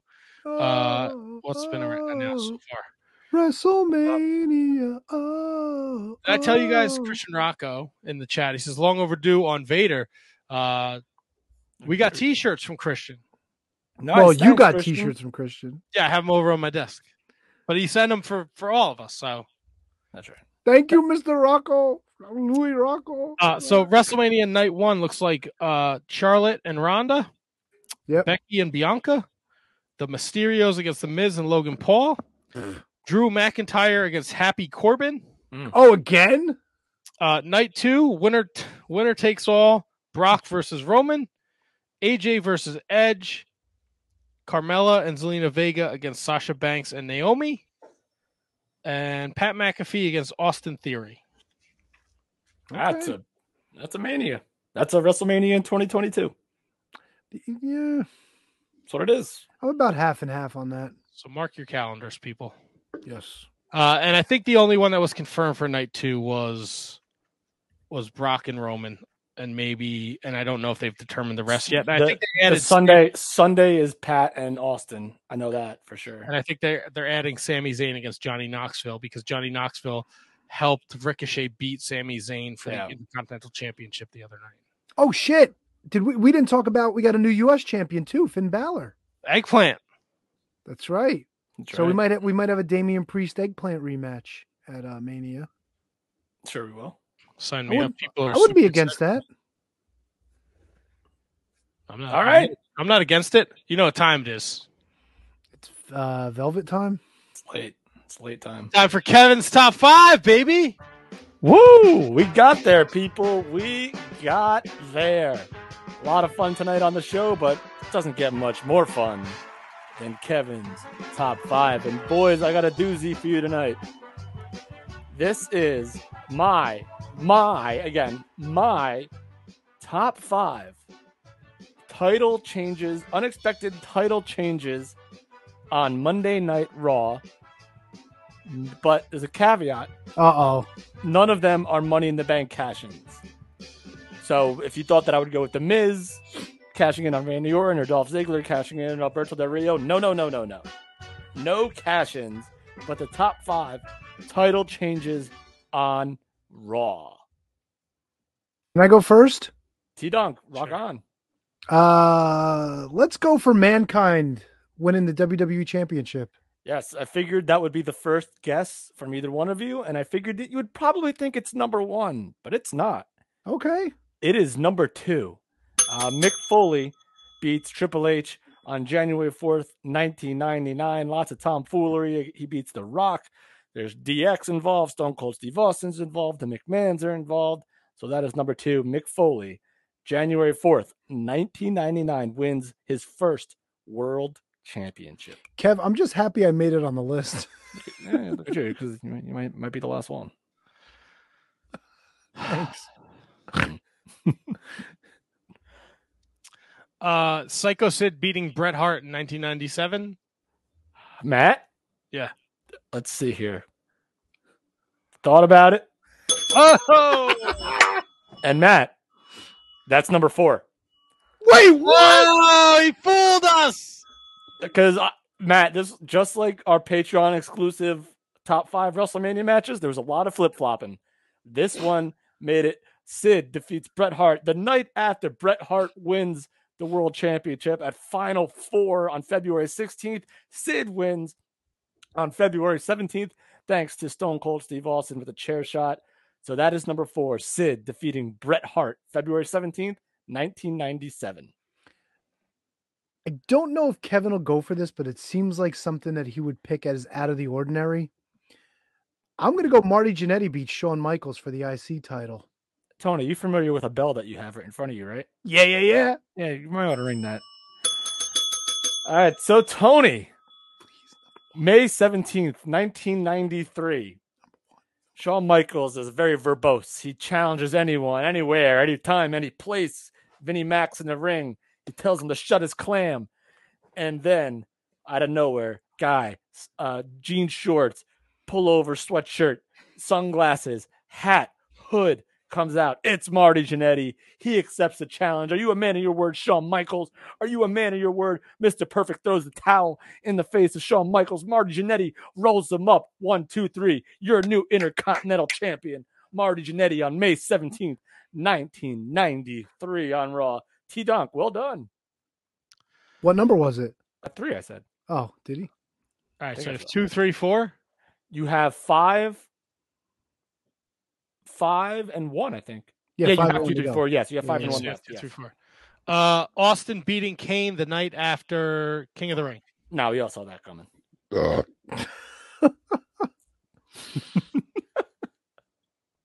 and it's not it's not Cashin's. Ah, see, I don't know if you would count this one because I count. know it was kind of wiped. they all count. All right, let's go with Chris Jericho beating Triple H. Fast count. No, that doesn't count. All right, well, And and was that a Raw or was that a SmackDown? I thought it was a Raw, It wasn't it? could it? be a it, it could be a Raw. It I- was- I could was be definitely a completely wrong No, I didn't. I didn't think about it because I know he didn't end up winning, so no, it doesn't count. Oh boy. Um, You guys might not get number one, which is Was uh, Razor Ramon beating Rick Martel? now that was that wasn't really a title change. That was a title held up, I know. So it was vacant. Right, Nelly? Nelly gets it. uh, Oof. okay, so that would eliminate that one too, right? What one? Bulldog and Owen for the European title. That would negate that as well. Okay. I will say, I, I mean, if we if it, if it goes long, I'll give hints, but um, j- just let me know uh, when you guys are struggling. I see. I don't know if you'd put the Miz up there losing to Rey Mysterio. I don't know if No, you'd take John no, Cena losing to the to, to beating no. the, the Rey Mysterio after that. No, no, no, no. Um, That's actually that's a that you know what that was actually a big night, so that's not terrible. But no, it's John Cena beating Rey Mysterio. not. on the Yeah, same night? after Rey Mysterio beat, yeah, that's not that's not a terrible guess, and that probably would have made it at some point if I thought about it. Are the Didn't, uh, matches? oh. let me ask. Let me ask a hint. Are the matches on the list like WWE Championship matches or? I'll, I- I'll tell you that, but this is gonna you're you'll get number one. oh, tell you yeah. I See it. Mm. Is All right, uh, I, I will tell you this. is one- RVD Eddie Guerrero IC ladder match on there? No, I will tell you this. One person in uh in one of these matches has already been mentioned. Hmm.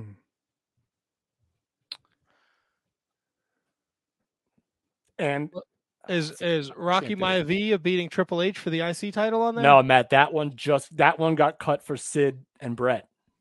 Okay. Didn't Triple H beat Rocky Maivia early on for the IC title on Raw? No, Thanks Rocky beat Perfect? Rocky beat Triple H, and then Owen beat Rocky. And No, but you're I thought- thinking, you're thinking Triple H Marc Mero. That's what I was thinking. And that was Mr. Perfect turning heel on yeah, uh, faking Marc an injury Mero. in the back so he couldn't Yeah. wrestle. And yeah, yeah, yeah. Fuck. Wow, you guys are. Who there's, did- no, there's no chance you get number one then. Triple Okay. H beat the Big Show. Yeah, no, not there. Triple. I mean, no. I think once you guys hear these, you'll know that why they're there.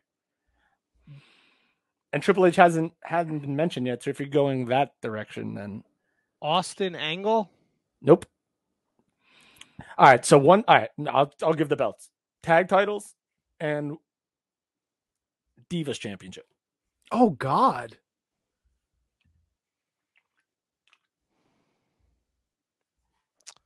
And one person has already been named.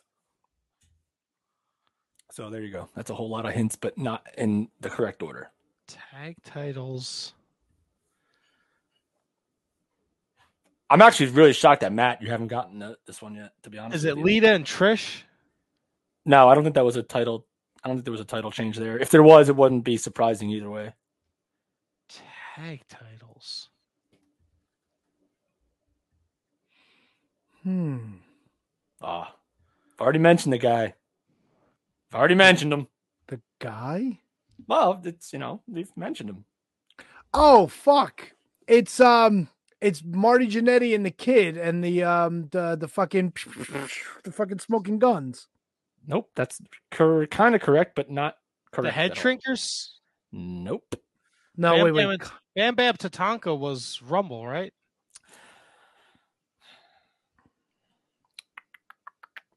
I mean, t- I mean, Tony got one of the teams right. Smoking Guns, Owen and Yoko. Nope. No, I mean, he got uh, Matt. So think about this. I already mentioned him once. The team is right, but the team that they beat is wrong. Haven't mentioned the team that they beat. The one, two, three kid and Marty Jannetty uh, against the Quebecers. There you go. January Oh, 10th, we go. 1994, number five. Uh, big to do. No one saw it coming.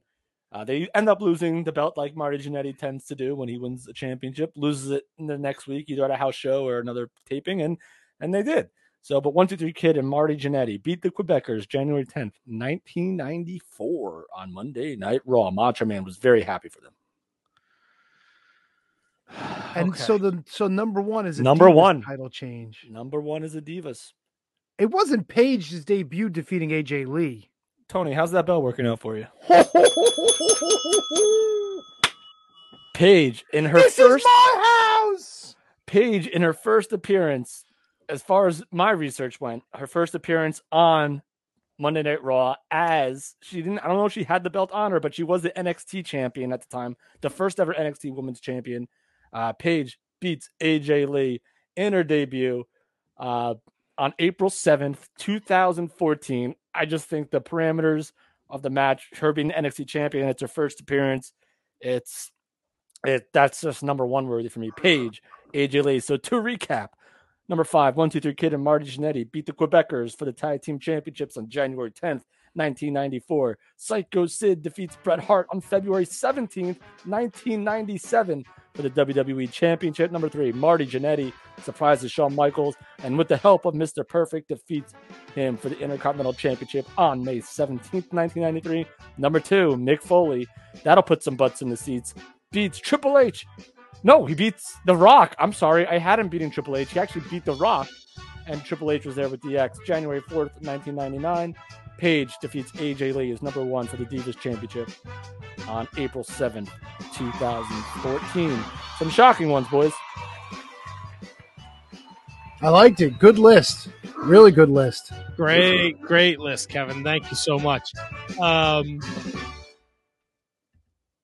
just a friendly reminder: Tony hates guests, That's right. Very good point. and it's uh, about that time for us to be going home. Oh shit. Yeah. Today? Really? I wasn't in the itinerary in the text. Oh, okay. I wasn't sure if Well, we actually committed to it. going home is coming back, and that's the little thing we were doing back in the day when we were getting together in studio shows. So we would pick a just a little snippet to talk about before we went home. Uh, I have one for you. Okay. All right. um, MMA, WWE superstar wrestler, whatever you want to call him, Cain Velasquez. Uh, he is currently He's the- not going home. he's being held without bail. he was he ain't going arrested for a attempted murder. Um, he uh, he found out that someone in his family was being abused, Yep. a very young child being abused by a very older man, and uh, he decided to take matters into his own hands. Uh, and he followed uh, this person and his stepfather for about 10 miles on a high speed th- chase and then stuck a gun in the car and shot uh, the stepfather uh, in the leg, I believe. Yeah. Um, and then he was arrested and he was being held without bail. Um, obviously, I think a lot of people can relate to this because they would probably want to do the same thing. Yep. Um, but that's what the police are there for or uh, supposed to be there for. Yep. Um, yeah, it's just a terrible story, a terrible situation. Um, he got a, a cup of coffee in the WWE, did some stuff in AAA, uh, UFC legend, and uh, looks like he's going to be spending a little time in the clink. Um, again, there's there's no way he's getting convicted. There's no way a jury's finding him guilty of anything. Come on. Look, it all, man, you depen- it all you're not depends on how good it all depends on how good the prosecutor is, Tony. You know that. If he can really paint it that he had really no discretion in doing this, then he's gonna like he went out of his way. He'll probably get a lighter he'll probably plead out to something, but unless he wants to go to trial. The worst the worst part was the reason why the guy was in the vehicle with his stepfather was because they were going to get an ankle bracelet or some shit because he was under house arrest. Yeah, but you still can't. I mean, I, I get it, but I would Yeah, again. We would all we would all do the same thing. There's but- got to be a point though when you're chasing somebody for 10 fucking miles on the highway that like you've got to have a moment where it's like what the fuck am I doing? yeah. And then you just power through it to keep going, you know what I'm saying? It, it- it just stinks that the guy got let go when he was arrested. He got let go. Mhm. He was just released because you know what? I don't want to get political here, but bail reform is terrible. But A anyway, hundred percent, hundred percent. that's it. Uh, Which is the funny thing because now this guy molested a kid and he's out, and Cain Velasquez Killed. I want, wanted to shoot the guy that did it, and he's gonna be. Yep. Yep. and he's being held. So, Matt, I got to going home. By the way, ah, you guys All are right. killing me. my going home. We talked about Vader being inducted into the WWE Hall of Fame. Why don't we talk about a friend of the show, Pat's guest, being inducted into the Ring of Honor Hall of Fame? It was announced that Cary Silkin will be inducted into the Ring of Honor Hall of Fame, joining Bri- uh, Bryan Danielson, Samoa Joe, uh, the Briscoes. Uh, and that's all I know so far. But Cary Silkin, a hell of a guy, hell of a guest, hell of an entertainer CM fun Punk. fun talk it, it's CM I wasn't sure if CM Punk was 100% announced uh if it was so CM Punk I missed that one but yeah but Cary Silkin is right there with the punkster and he's a heck of a guy and uh, a fun talk so there you go congrats Cary Silkin I got to going home. Oh boy. it's good night Gracie isn't it You fuck. Oh, I hate you. like a book T Donk Like, subscribe, rate, review, five stars on all the social medias at Wizards Podcast, on all the podcast platforms, on the social media platforms where you're listening and watching us right now. Why not? We deserve it, right? Otherwise, you want to sit around for two hours and 51 minutes and 19 seconds. Jesus, this was a long show. so much for this. Well, look, man, Karl Fredericks was an amazing guest. Please be sure to follow him, Karl Yeah. Fredericks underscore Twitter and Instagram. Uh, check him out on New Japan Strong. Uh, man, we talked to him for almost an hour and we talked about a ton of shit. it was uh, awesome it was awesome. Next week, we'll be back. Anthony Henry, he will be joining us. Uh, we're going to be doing a little Wizards Rewind. WCW Uncensored 99 is, uh, no it wasn't uncensored was it Super Brawl oh, it was WCW Uncensored. Flair Flair Hogan in the cage WCW Uncensored 99. beautiful I, I knew that So we'll be, talk- we'll be I think you. I think Kevin picked it, didn't he? I did Yes. pick it, but I didn't think. It, oh, all right, yeah, all right. Look at that. What are you gonna do? Uh, we'll be talking, do a little Wizards Rewind with that next week. Anthony Henry next week, formerly of NXT. You know him from Evolve. He was teaming with JD Drake. Uh, great talent. He'll be joining us. Um, Jake Yeah. something's a free agent. who? Jake something. Jake something is a free agent. there you go. So you go home, Uh, so, like Tony said, rate, review, subscribe, um, wherever you're listening to the podcast. Uh, and uh, if you're watching us on YouTube, please subscribe, leave a comment, and uh, we'll be back next week with another exciting edition of the Shining Wizards Wrestling Podcast. Oh shit! I got to going home, and it's not Goodnight Gracie. James Rolfe, aka the, the angry video game nerd, posted a picture of himself with a Miko Mania T-shirt. That's pretty fucking cool. all right. There you Good go. night, Gracie. You fuckers. Good night,